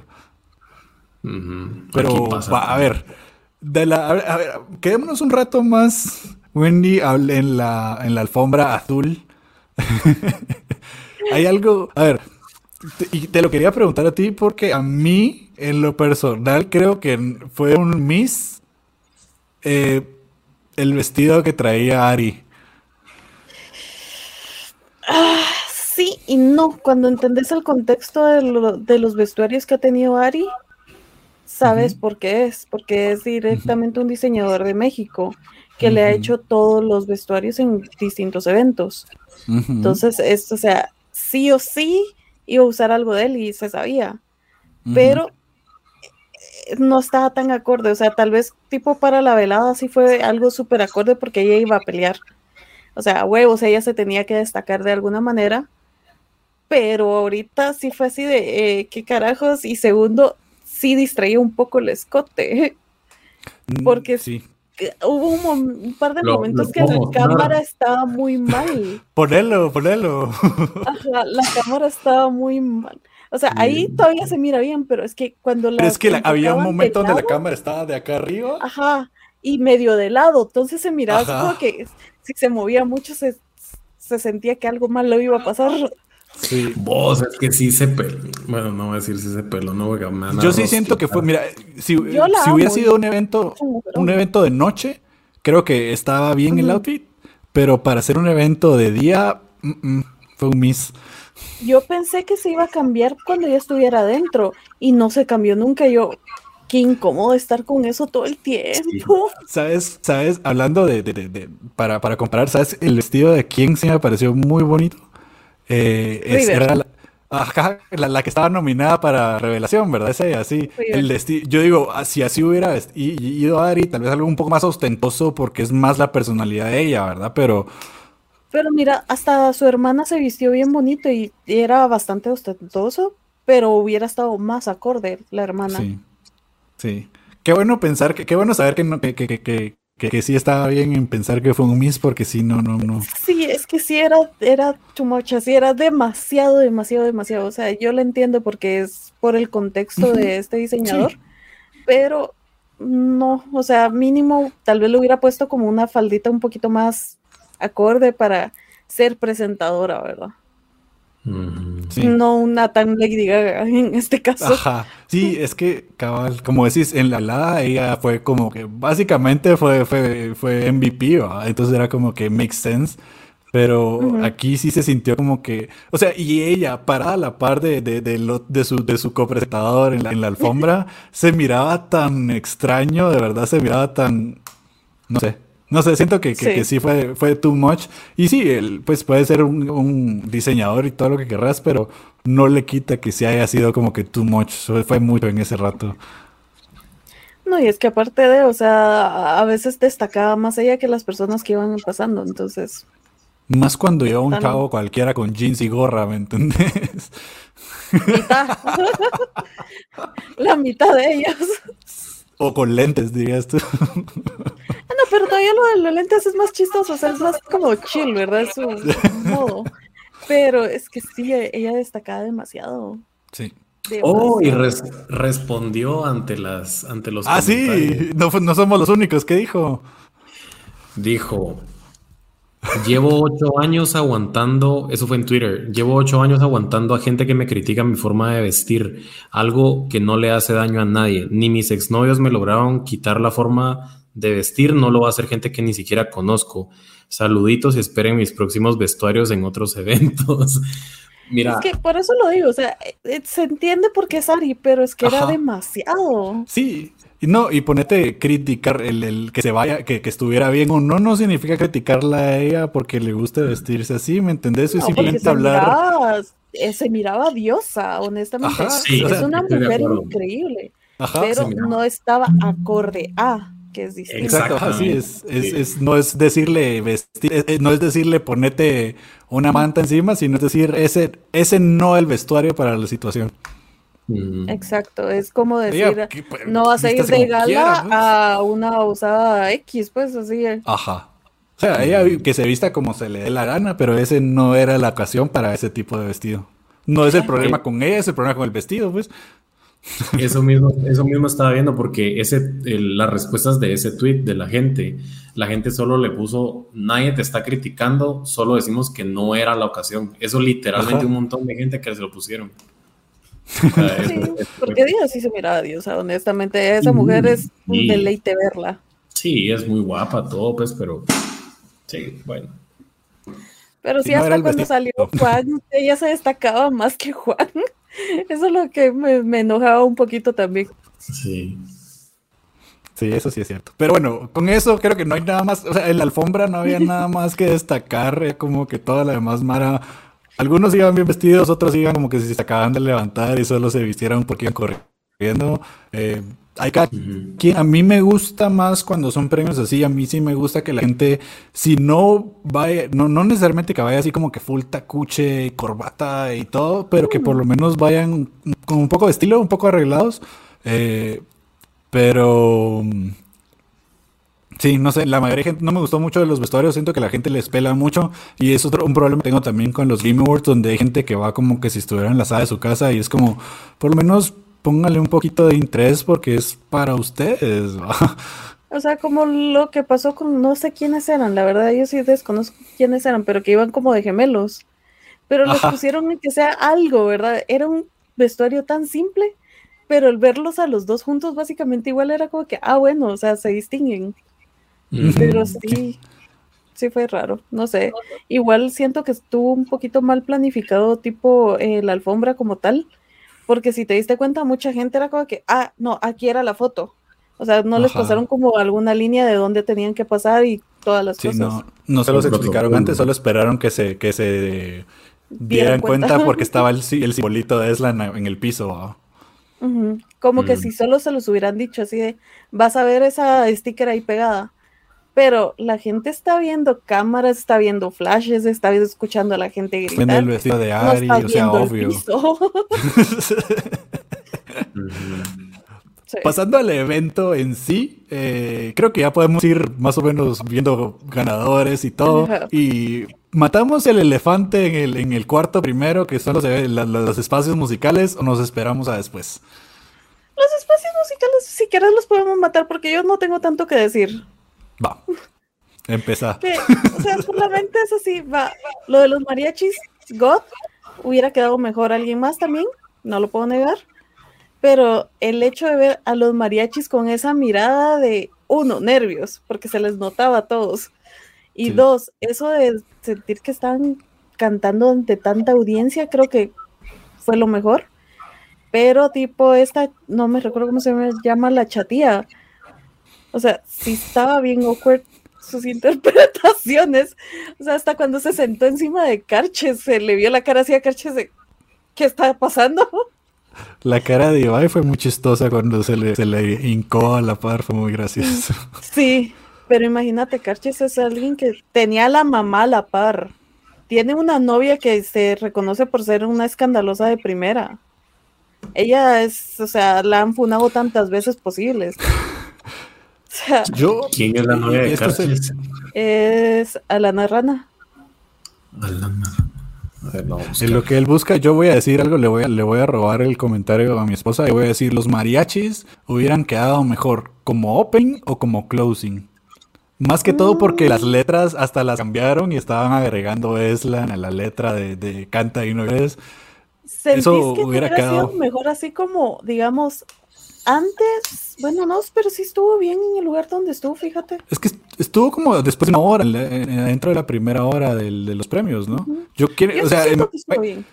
Yo siento que, o sea, por ser México y todo, creo que hubiera quedado muy bonito al principio, así como que una entradita así con México, ¡pum!, de una vez.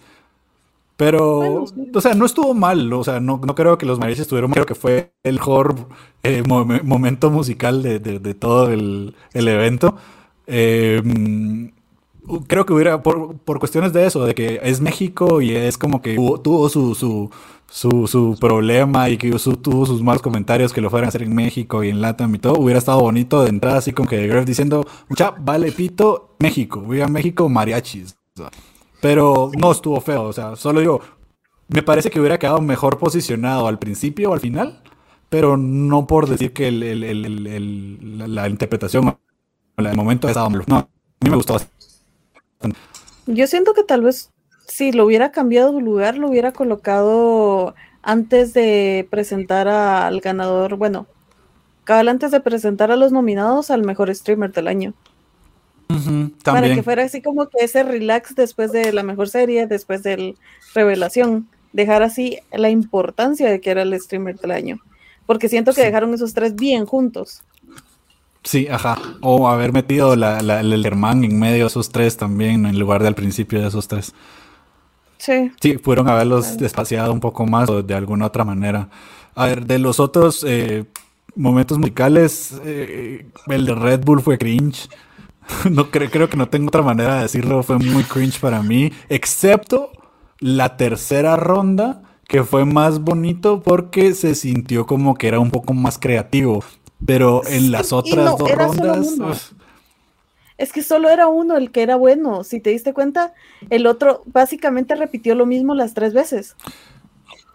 Siento que los dos se fueron a las mismas muletillas que tiene toda la madre cuando está improvisando, que es, y estamos improvisando, ya estamos improvisando, cada vez, o sea, cada dos líneas vuelven a decirlo y se volvió como que bien, siento, cambio la otra, cuando les daban una palabra, se sintió un poco más entretenido como por dos líneas, porque después empezaban a hablar de algo que nada que ver con lo que con el podcast del que tenían que mencionar, pero bueno, supongo que Red Bull puso plata para que pudieran tener ese número musical ahí y que era como que necesitamos gente de México entre tanto español que hubo durante toda la presentación, pero sí, no, ese estuvo cringe, pero no fue el peor.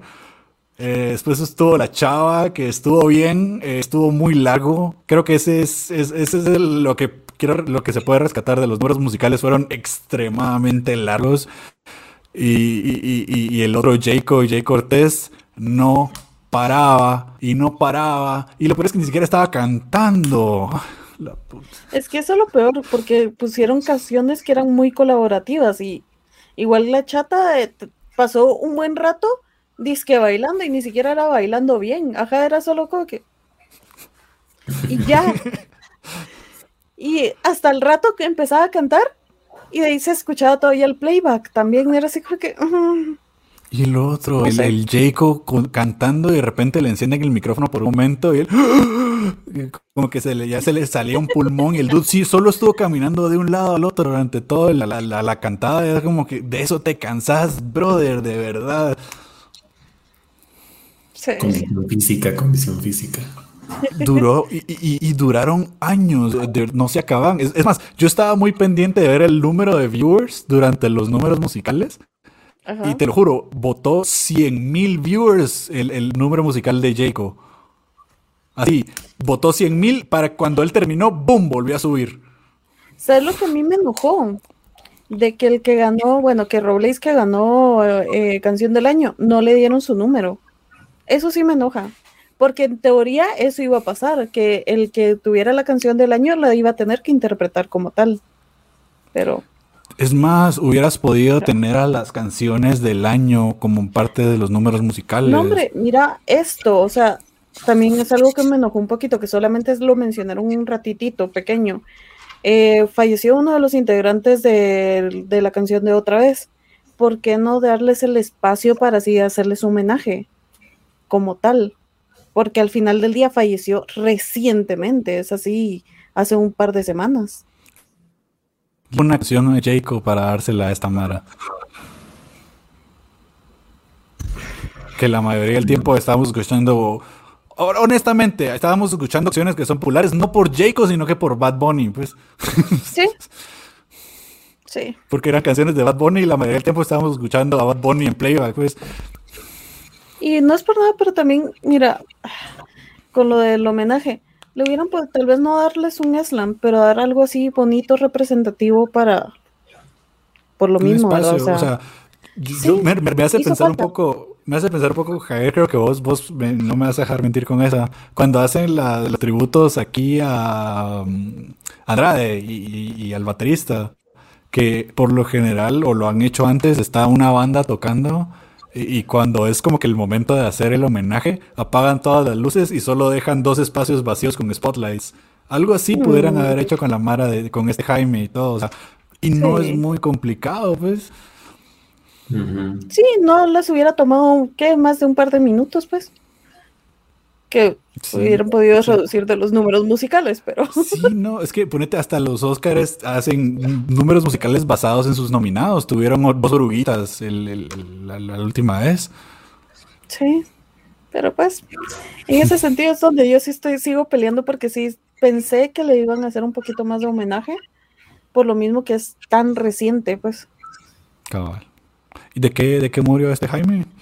No lo han dicho como tal, pero se cree que fue el chavo que falleció en un accidente automovilístico. Qué feo. Sí, lo peor es que Cabal, el principal de la canción de Otra Vez, es el mejor amigo de toda la vida de él. Uh-huh. Sí, con su carro nuevo. Ah, no, aparte es Barca. Barca era el del Porsche. No, pero sí, o sea, ahí sí. Sí me quedo con esa espinita de feo. Sí, no, los números musicales fueron la peor parte de la entrega, sí, full. Sí, tuvieron algo que pudieron aprovechar también, que lo desperdiciaron. Sí, mucho. Javier, algo que agregar ahí, pues yo sé que no los viste todos, pero algo que agregar. Nada que agregar. Hablando de este también, el que ganó, el chavo este. Solo voy a decirlo, me morí de la risa, me pareció muy chistoso como cuando llegó a aceptar el premio, lo primero que dijo para aceptar el premio fue como, vamos maricas, algo así, vamos, vamos maricones, me morí de la risa, qué genial estuvo eso. Pero ¿sabes por qué es, verdad? Ajá, sí, o sea, pues... Ajá. O sea, de por sí, esa canción tiene su mensaje al final de todo lo de la homosexualidad y esto, ¿verdad? Entonces es muy bonito. La verdad fue muy bonito porque sí se le da sentido si lo conoces. Pero creo que mitad de la gente que no lo conocía se quedó así de ¿qué pedo? No, aunque yo creo que quedó bastante claro porque en el video del nominado sí mostraron la parte del video donde estos dos chavos casi se besan. Pero fíjate, me gustó porque creo que fue muy sincero, sin ser preachy, sin ser así como que... miren qué progresivos somos, sino que fue así, directo al grano, pum, ahí está, nadie le puso más de 2 segundos de tensión, el que entendió, el que no, y ya, problema resuelto, ¿ah? Creo que me gustó mucho por ese sentido. Eso sí. O sea, ahora sí me quejo que no ganó Otra Vez, pero va. Sí esperaba que ganara esa canción, la verdad. ¿Qué más problemas tenés con ganadores? Vean, pasemos a tu mero mos. Ya enojé yo, te toca a ti ahora. Ah, es que que haya ganado Gerard como caster, sí me enojó. Uh-huh. Ah, no, era como informativo. Siento que había mejores informativos. Sí, él solamente tiene... Algún día, Ghost. Yo sé que sí. Pero sí siento que habían mejores, solamente que él tiene su hype por todo lo que ocurrió con el hack y demás. lastimosamente, pues al final del día también hubo voto público y era bastante lo que peleamos la vez pasada. Cabal. Pero sí, de ahí, pues obviamente lo de Auronplay, que yo sí sentía que este año se lo merecía. Pero obviamente Ibai tiene un gran número de seguidores. Y para la comunidad grande, el Ibai significa mucho. Pero sí, pues, es que también está metido en muchas cosas también, ¿verdad? O sea, la Kings League, y, o sea, no es solo Twitch, o sea, YouTube, todo. Entonces, está metido en un... O sea, la comunidad de él es tan grande y la comunidad de él abarca diferentes cosas. O sea, no sí. es solo videojuegos o no es solo... O sea, también está en fútbol y... O sea, sí, es demasiado grande. Y creo que esto va como que en continuación de lo que hablamos la vez pasada de que los nominados fueran por voto popular. Yo no hubiera permitido que Ibai estuviera nominado a Streamer del Año si ya lo había ganado la edición anterior. Yo le hubiera dado ese espacio de descanso porque igual estaba nominado por cosas como la velada del año y cosas así. Entonces no era como que no estaba representado Ibai y creo que era justo darle la oportunidad a otras personas. Porque es sencillo de hacerlo, ya lo reconociste el año pasado, nadie va a pensar de mal si decís ok, y él ya tuvo su reconocimiento la edición pasada, démosle el espacio a alguien más. Pues yo siento que sí se lo merecía estar ahí también, pero es que al final del día seguimos con lo mismo, que la votación del público haya tenido tanto peso para ya los finalistas, sí lo siento erróneo. Porque ahí obviamente... La competencia verdadera era Auron e Ibai. Un Mariana sí. que tiene un gran público al final del día y no les llega ni a los talones todavía. God. Y un Hilo Juan, no digamos, pues, o sea, Hilo Juan tendrá su público y tendrá su gente y habrá llevado mitad de su familia, pero pues, o sea, al final del día... ¿Cuántas personas fueron? 13. 9 llevó al final. Quería llevar 13, pero ya no pudieron 4. 13 personas llevó invitados, puedes creerlo, Javier.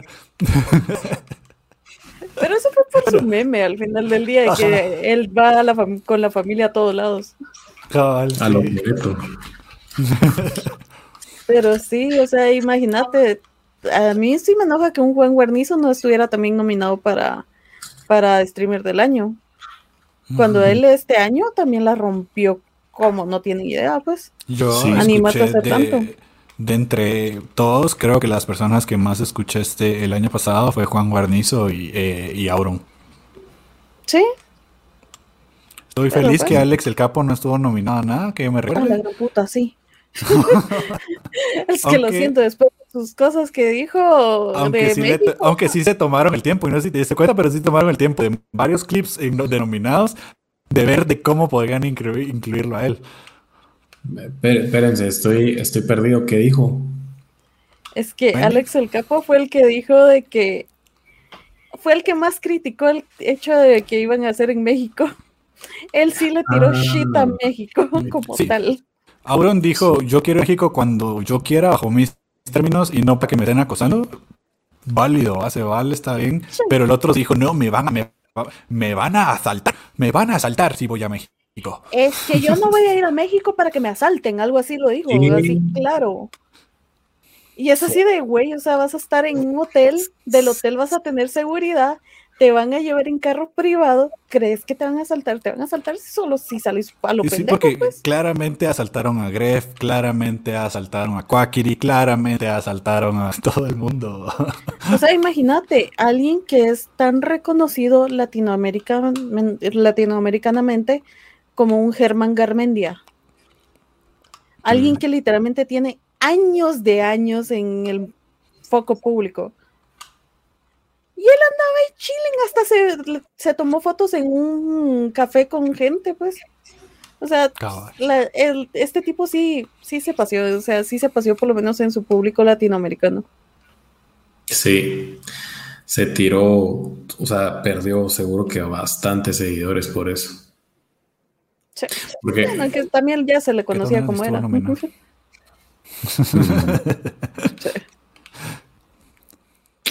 ¿Qué otra te dio clavo?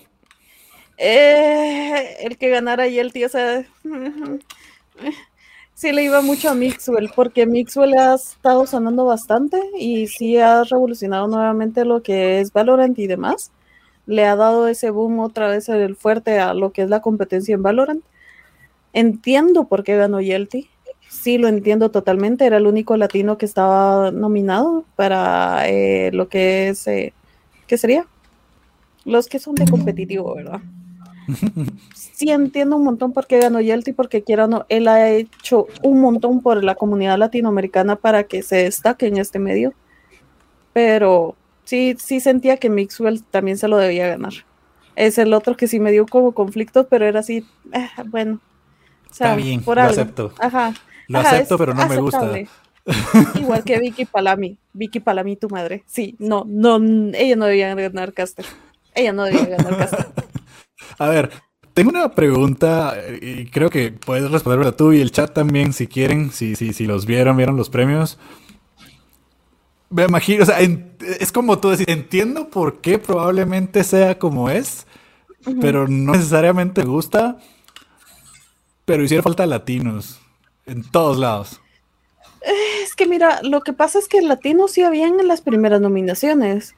Obviamente los públicos españoles son un poquito más fuertes todavía. A pesar de tener un Mariana, ¿verdad? Era un Mariana y un Juan Guarnizo los que sabíamos que sí o sí iban a pasar en casi todo. De ahí era como que, bueno, ¿quién más va? No, pero no me refiero necesariamente solo en los nominados, pero ponete en principio, o sea... Cualquier entrega de premios, cualquier presentador de nominados era español. El único latino que me recuerdo fue el mariachi. No hubo alguien más, pero sí, tenés razón. O sea, honestamente, no hablando lo que es, si no la tenías nominada y la ibas a tener ahí de presentadora, hubieras podido llamar a Ari para que entregara un premio. Fácil. Ala, solo imagínate, sabiendo que era casi seguro que Juan iba a ganar el roleplay, sabiendo que era casi seguro. Yo sí hubiera llamado a Ari para que presentara eso. O sea, era tenías en plato, te sirvieron la oportunidad, pues. Sí. Y para que literalmente tuvieran ese momento romántico y bonito y chillando los dos, ¿verdad? O sea, sí lo tuvieron, pero hubiera sido no más bonito. Escenario. Ajá. Y es más, yo sí hubiera hecho yo sí hubiera cumplido también con la mentira que le dieron y hubiera dejado a Germán entregar streamer del año, algo así. Yo pensé que, o sea, dado caso iban a hacer esto, de que se le entregaba su honorífico su trayectoria a Germán y de una vez se quedaba presentando. Eso hubiera estado en todo. Pero aún así, para mí ese premio fue así como, es ese niño feliz que está viendo a su youtuber favorito ahí, pues. Y eso que nunca fue mi favorito, pero es así de saber todo lo que él ha hecho en general. Sí. Yo nunca fui de Germán. De hecho, para mí no fue mayor cosa. O sea, sí lo conozco, sí sé quién es, pero nunca fui su fan. Nunca lo miraba mucho. Yo me mantenía más por el rincón de Dross en YouTube. Pero sí se sintió muy bonito como que ver esa eliminación de Germán. A mi esposa también dice que le pegó en la infancia porque fue como que le reconocieran a alguien con el que, como lo dijo Gref, todo el mundo ahí, todo el mundo viendo, probablemente lo conoce o creció con él, pues. Sí, no, y aparte imagínate, él estuvo en la generación más difícil para los latinos, para crecer como un creador de contenido. Él estuvo en la etapa más difícil. Y un creador de contenido que no era mexicano. Exacto, y de un país chileno, pues, y chileno que casi ni se reconoce como latinoamericano. Pero, o sea, de primer mundo. No era por eso, era por el lenguaje. Ajá, porque no hablan español. No hablan español. No, yo me refería más al desarrollo de Chile como tal. Sí, también. Pero eso fue creo que el momento bonito, honestamente, sí, lo más bonito. Muy lindo. Y verlo llorar cuando mostraban el video fue bien bonito. ¿Cómo hicieron el overlay del video aquí y él en una esquinita secándose la cara? Fue muy lindo. Sí, fue muy acertado. Yo la verdad que con Germán, o sea, sí me recuerdo de él y todo, pero yo lo veía a él cuando tenía su canal de Hola, soy Germán. Uh-huh. Ya con Juega Germán ya no fue tanto porque sí prefería ver a otros youtubers para esos videojuegos que a él. No quiere decir que pues... Porque sí, la verdad que es él siempre ha sido un personaje al final. O sea, siempre ha sido una persona. Y yo creo que por él fue que conocí incluso a esta chava, a su novia, que no recuerdo cómo se llama su novia. Leney, ajá. También la conocí ahí, pues. La conocía, así como que... Así, cuatazos, ¿no? Unos cuates. No, pues, pero o sea, por eso me enteré. Ajá, sí. Ajá. Sí, a ver, creo que sí. Para mí ese fue el highlight de la entrega, ese momento. Sí. Sí. ¿Vos qué pensás de la entrega del streamer del año? Yo ya dije, o sea, si hubiera sido de Gref, yo hubiera vetado a Ibai de ese, no porque no se lo merezca, sino porque creo que se valía la pena darle la oportunidad a alguien más. Va. Si no, ¿a quién hubieras metido vos ahí? No sé a quién hubiera metido, solo hubiera vetado a Ibai. Yo hubiera metido a Juan. A Juan. Ajá, Juan Guarnizo. Okay. Yo también hubiera pensado que Juan iba a estar ahí. Yo pensaba que Juan iba a estar más que Hilo Juan. En verdad yo pensaba que Hilo Juan no iba a pasar. Yo la verdad que sí quería que ganara Auron. Pero... Yo creo que todo el mundo, yo creo que Latinoamérica quería que ganara Auron. Pero sabes algo extraño, yo siento que hasta Auron sabía que no iba a ganar y por eso ni siquiera se esforzó por ir. Sí, yo creo que se volvió seguramente. Ajá, porque yo dije, bueno, si no sale en la alfombra es porque Auron no gana. Uh-huh. Sí, cabal. Y ¿tú crees que hubiera llegado sorpresa? Ala, eso era lo que yo más estaba esperando, pero que si no. Lastimosamente no. No lograron que saliera otra vez de su casa. No, si no estaba lastimado, pues. Sí, porque se fue en las gradas. Y decía que justamente pasar las 12 horas en el avión le iba a hacer mal. Incluso este otro español que ganó, Jordi. Jordi Wild. Él tampoco fue. Él sí fue así como... pues así. Pero es que él porque tenía otros proyectos y lo dijo desde un principio que las fechas no le quedaban bien para él para poder viajar. Igual Rubius, es igual que un Rubius. Rubius dijo que sí hubiera viajado a México, pero ya tenía estos planes para ir a Japón justamente hoy. Cabal. A ver, hablando de Rubius, sácame una duda, Wendy. Tengo entendido que los Squids son de Rubius. No, son de Comanche, Rubius y Auron. Es de los tres. Okay. Ok. Pero por lo que dijo Auron de Amuran, supongo que Rubius tiene como que derecho de elegir personas que él quiera y sin derecho a veto de los demás, ¿verdad? Ajá. Ok. Sí, solo quiere. Sí. Estos squid son de Minecraft. Sí, es de estas copas que hace Twitch también. Ah, ok. Uh-huh. Pero organizado por Rubius, Comanche y Auro. Cabal. Sí, ¿cuándo fue? El viernes pasado con Wichito estábamos leyendo cabal ese drama en stream del viernes y hicimos un poquito de doxeo ahí para un periodista. Que esta mala Level Up, donde en un artículo ponen todo lo que decía Auron, así como que sí, que esto es lo que hace ella, no me gusta, me parece tal y tal y tal, pero Rubius tiene que poner a quien quiera y lo que quiera, y en el siguiente artículo diciendo, como saben, Auron Play dijo que no quería que Amurant estuviera en los premios, cuando Auron dijo bien claro, él puede poner a las personas que él quiera y yo no voy a decir nada al respecto, pero no me gusta el contenido que hace ella. Es que ¿sabes por qué dijo lo de que no le gustaba el contenido? De hecho, también fue muy sacado de contexto. Porque, porque unos días antes ella había estado pidiendo que les pasaran Instagrams de las personas y ella los iba a estar rankeando. Sí. pero fue por eso en específico que él dijo, no me agrada el contenido que de ella, por eso no me tiene nada a ver de eso, porque sí le estuvieron preguntando. Sí. Pero fue así de...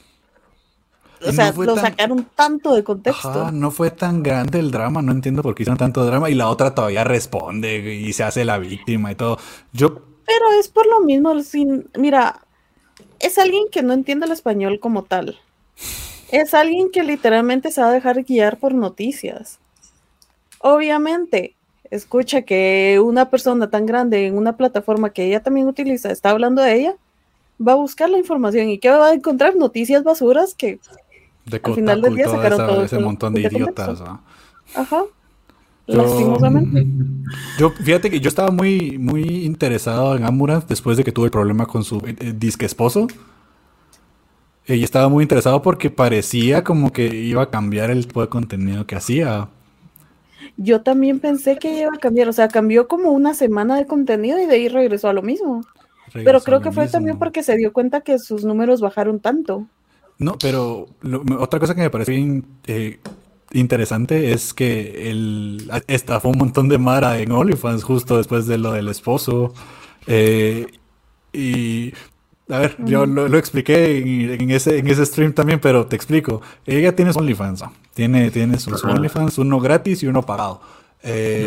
Ella, Amorant, nunca ha tenido una escena con un hombre, con un chico de verdad en su OnlyFans, siempre ha sido con juguetes. Una vez subió un video de 52 minutos que era su primer video con una persona. Y no había persona. Era una compilación de sus otros videos con juguetes. Y tenías que pagar porque ese no era como que te suscribís ya, sino que se tenías que pagar todavía más.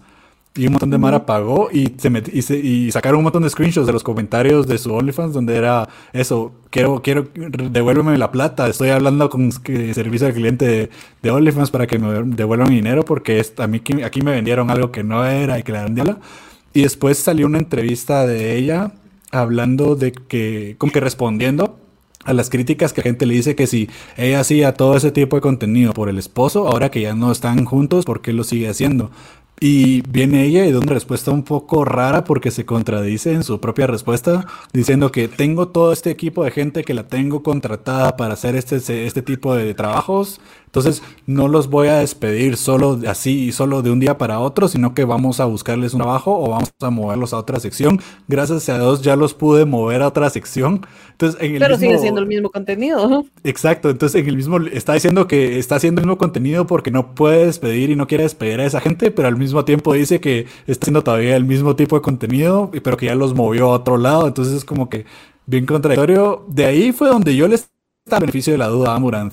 Pero después de eso, de la estafa y del drama con Auronplay, ya fue como que, ¡ah, tu madre! Ya.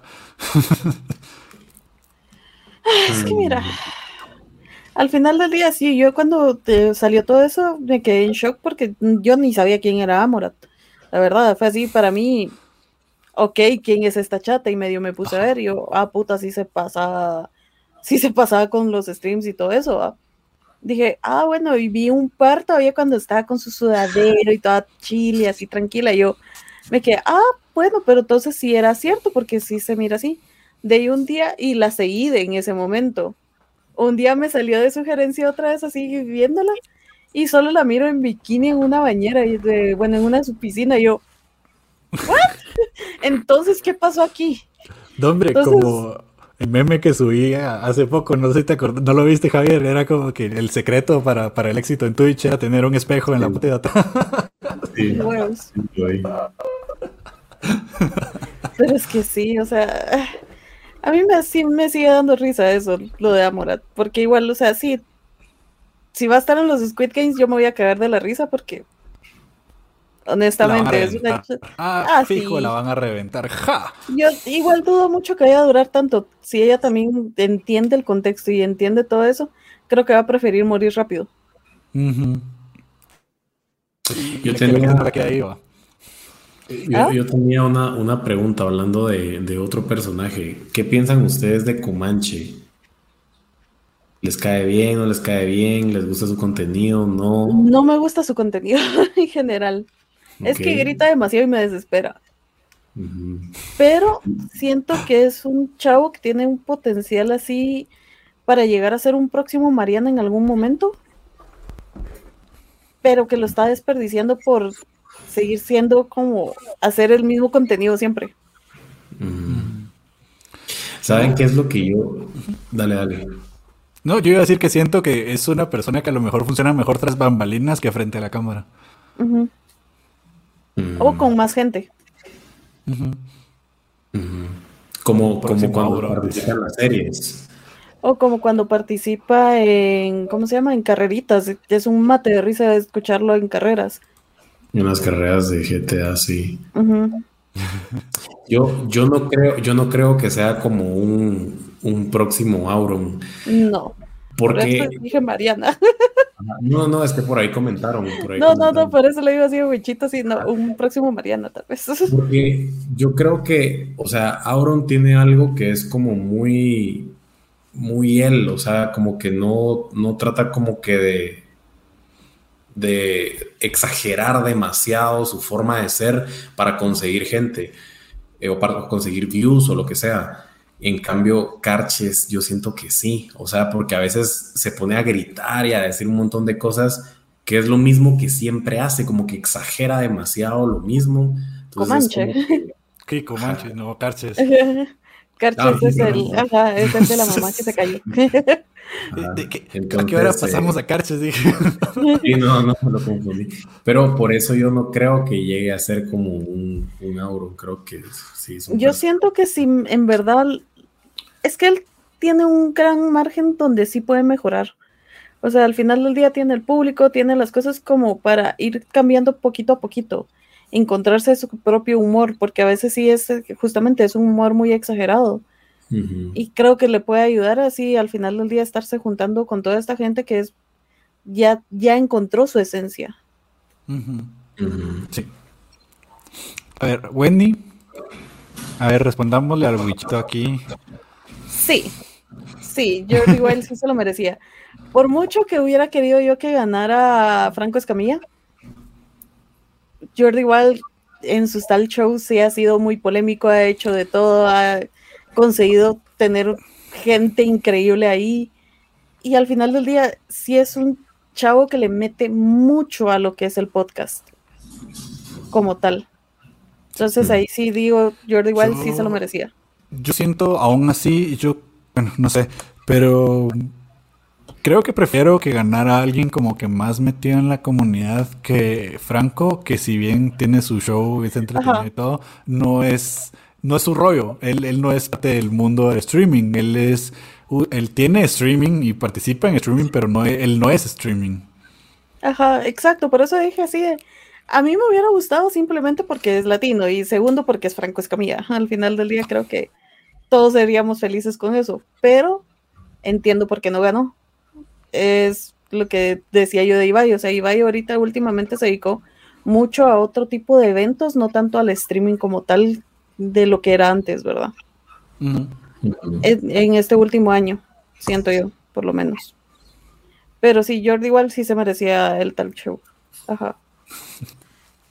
Sí se lo merecía. ¿Algún otro ganador o nominado que querramos repasar antes de cerrar aquí? No sé si quieren repasar algo de lo del roleplay. Puerta de Dios. Dinos, cuéntanos tus problemas o tus comentarios. No, solo era así de, creo que... Es que sí, me cae mal, odio. No, yo hubiera dicho, honestamente, si no se hubiera ganado Juan, eso sí hubiera sido una estafa. Sí. Creo que ahí sí toda la gente se hubiera enojado. Solo voy a hacer una pregunta así que tal vez en mi ignorancia... ¿De qué se trata el roleplay? Es de la elaboración de un personaje dentro de las series. Digamos, lo que pasó con Juan. Juan tuvo muy buenos personajes en todas las series donde participó. Digamos, entró hasta de Desafío, que era una miniserie, hizo roleplay. Porque se murió tantas veces que le dijeron, vas a participar, pero vas a ser ahora una nutria. Y literalmente hizo que todas las nutrias tuvieran ese su boom de que en verdad querías ver más a las nutrias que a la gente. La revolución de las nutrias. Sí, es que fue genial, porque yo, o sea, Estaba divertido todo lo que era lo de las nutrias y, en general, pero entró Juan ya siendo nutria y fue un cambio total. Tuvo literalmente como el papel principal en lo que fue Tortilla Alante 2, donde pues al final del día todo se desenvolvió en que Juan murió lastimosamente dentro de la serie por salvar al resto, que ese fue el final. Cabal. Pero sí, o sea, era literalmente la creación de un personaje y qué tanto lo pudo mantener y cómo funcionó dentro de ese personaje, qué tan principal se volvió. Cabal. Okay. Ese es el roleplay dentro de las series o dentro de los eventos que hacen. Uh-huh. Muy bueno. Pero tiene que ser algo como natural. O sea, sí. Es mucha improvisación. Es mucha improvisación. Pero es que esta gente tiene ese personaje. Son chistosos ya de por sí. Tal vez ni siquiera te están contando un chiste o algo y ya te da risa el tipo. ¿No? O sea, sí. Son ellos. Sí. Eso sí es cierto. Uh-huh. Eso bueno, sí es cierto, pero sí. A ver, ¿cuánto calificarías de 1 a 10 los premios, Wendy? Un 8. ¿8? O sea, estuvieron muy buenos, pero sí hay un montón de puntos que todavía se pueden mejorar. Sí, yo creo que por eso le pondría un tipo 7. Creo que hay espacio para mejorarlo, para hacerlo más eficiente, para hacerlo más significativo. Creo que tuvieron muchas oportunidades muy obvias que desperdiciaron. Y me hace pensar cómo se les pasó por alto eso, ¿verdad?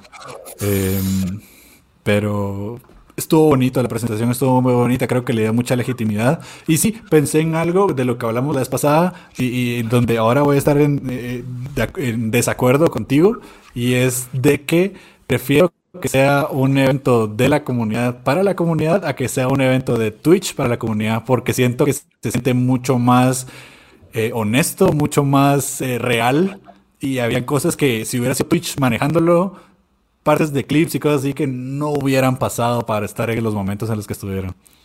Es que yo no lo decía en ese sentido, sino era triste que alguien de la comunidad tuviera que hacer esos premios y no la plataforma como tal. Porque honestamente, ¿qué es lo mejor que se puede hacer? Mira, o sea, digámoslo ahorita, lo que pasó del evento de Guatemala, va. Lo organizó alguien que ni sabía bien las cosas y hubiera sido más divertido ver a alguien de la comunidad creando ese evento, porque quiera o no, Guatemala sí está creciendo un montón dentro de esta plataforma. Y creo que, digamos así, hasta lo que estábamos hablando, va, de Sam se hubiera podido ganar el de revelación, porque conoces cuáles son los contextos, pero alguien externo viene a hacer algo así de básicamente influencers y simplemente se dejó guiar por lo que le decían. En ese sentido yo sí estoy de acuerdo que haya sido de parte de la comunidad, uh-huh, pero era triste que la plataforma como tal no creara algo así. Uh-huh. Sí, pero no, creo que mejor sabor de boca que fuera así. O sea, habían clips en los videos de los nominados donde decían las barbaridades, pero era chistoso, ¿verdad? Y no hubiera, o sea, o no le hubieran podido preguntar a Auron de repente, ¿cómo sigue tu culo? ¿Ah? ¿Me entendés? Es que fueron momentos graciosos durante la entrega. Que si fuera Twitch manejándolo, no hubieran pasado. Prefiero que hayan pasado a que no. Sí. ¿Qué evento? Preguntas que aquí, pero la primera edición, o sea, claramente, primera edición, tenés que entender que es la primera edición de los Chapin Awards, primera edición. Mira, honestamente, a finales de año, ya lo dijimos con Knuckles y con otro par, vamos a hacer el pinche Huacal de Oro. Que eso sí va a ser de la comunidad. Si necesitan ayuda, yo me apunto. Jalamos. Pero bueno, chicos, yo creo que vamos terminando. ¿Qué celebraron ahí? Preguntas que hay. Celebraron streamers, tiktokers y instagramers, influencers en general de Guatemala. Entonces eso fue lo que estaban ahí. Básicamente, creo que era más inspirado en TikTok y en Instagram que necesariamente en streaming. Era como más influencers que gaming, por decirlo así, o streaming. Pero bueno, ahí está, dice Joda que él también ja para el Huacal de Oro, ya vamos ahí formando un equipo. Pero bueno, yo creo que con eso vamos cerrando. No sé si hay algo que querramos decir antes de terminar, Javier, Wendy. ¿No? Por el momento, ¿no? No.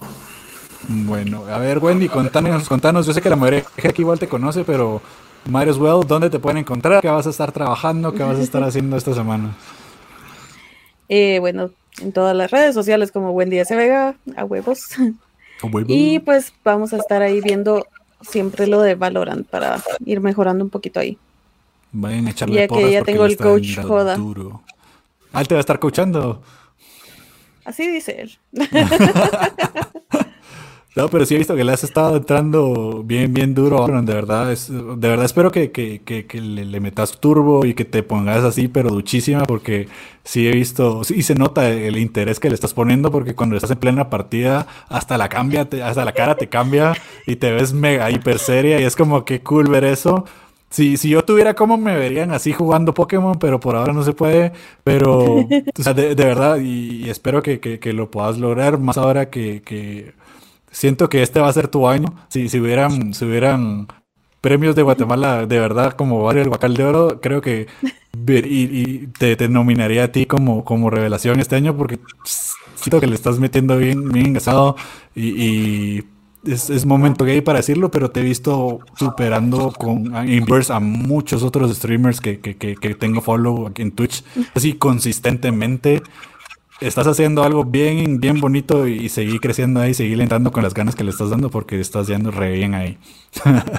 Gracias, Chris. Gracias. Va a ser todo una pro, dice Grace.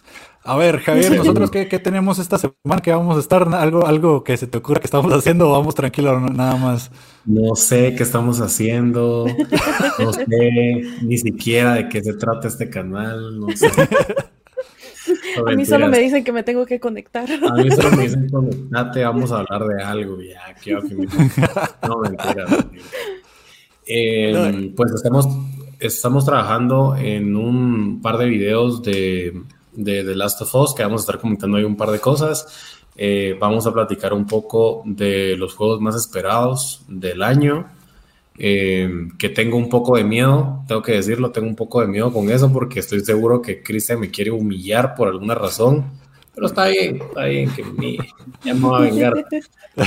Pero tenemos ahí varias cosas pendientes, siempre relacionado con noticias de videojuegos y demás. Chris por ahí tiene un par de proyectos con stream para streamear algunos juegos, creo yo. Vos estás trabajando ahorita con Star Fox, que por cierto, véanlo, porque es malísimo. Vale la pena, da risa. No, pero sí, pues ahorita vamos a estar cubriendo en stream los juegos de Star Fox, intentando hacer como que la trilogía de 64 Adventures y Assault, que es lo que me gusta considerar como que la historia canon de Star Fox. Todo lo demás me gusta pensar que no es cierto, y a lo mejor y se vienen también una serie de videos de la historia de Star Fox, si les gustaría conocer un poco más de la historia en sí, la narrativa de Star Fox es bien interesante también. Cabal, como dice Javier, tenemos el video de los juegos más esperados. Hay un par de sorpresitas ahí. Espero que les gusten a ustedes. Si lo watchean, pueden encontrarnos en todos lados. Como Game Over Sunday. Igual pueden hacer ¿cómo es? Signo de exclamación redes ahí en el chat si quieren ver nuestro Facebook, nuestro Instagram. Posiblemente empecemos a usar Twitter pronto. Si nos siguen en YouTube también se los agradecería un montón si nos dan suscribir ahí, porque los videos son bien bonitos, son bien puro calidad. Y también, como siempre, ustedes saben cómo es la cuestión con el podcast. El martes temprano deberían poderlo escuchar también en Spotify y en Apple Podcasts. Entonces, si no pudieron escucharlo completo y quieren repasar lo que platicamos aquí, pues esa es la manera de hacerlo. Espero que si lo hacen en Apple Podcasts nos dejen un bonito review para que Apple le guste lo que la gente nos está escuchando ahí. Y pues nada, tío. Esto es el Ghostcast. Espero que tengan una muy feliz noche. Muchas gracias a todos los que estuvieron aquí. Gracias a Wendy por aceptar nuestra invitación. Esperamos volverte a tener pronto. Y mientras tanto, los dejamos con nuestro videito de despedida. Se me cuidan todos y que tengan una feliz noche. Adiós. Bye.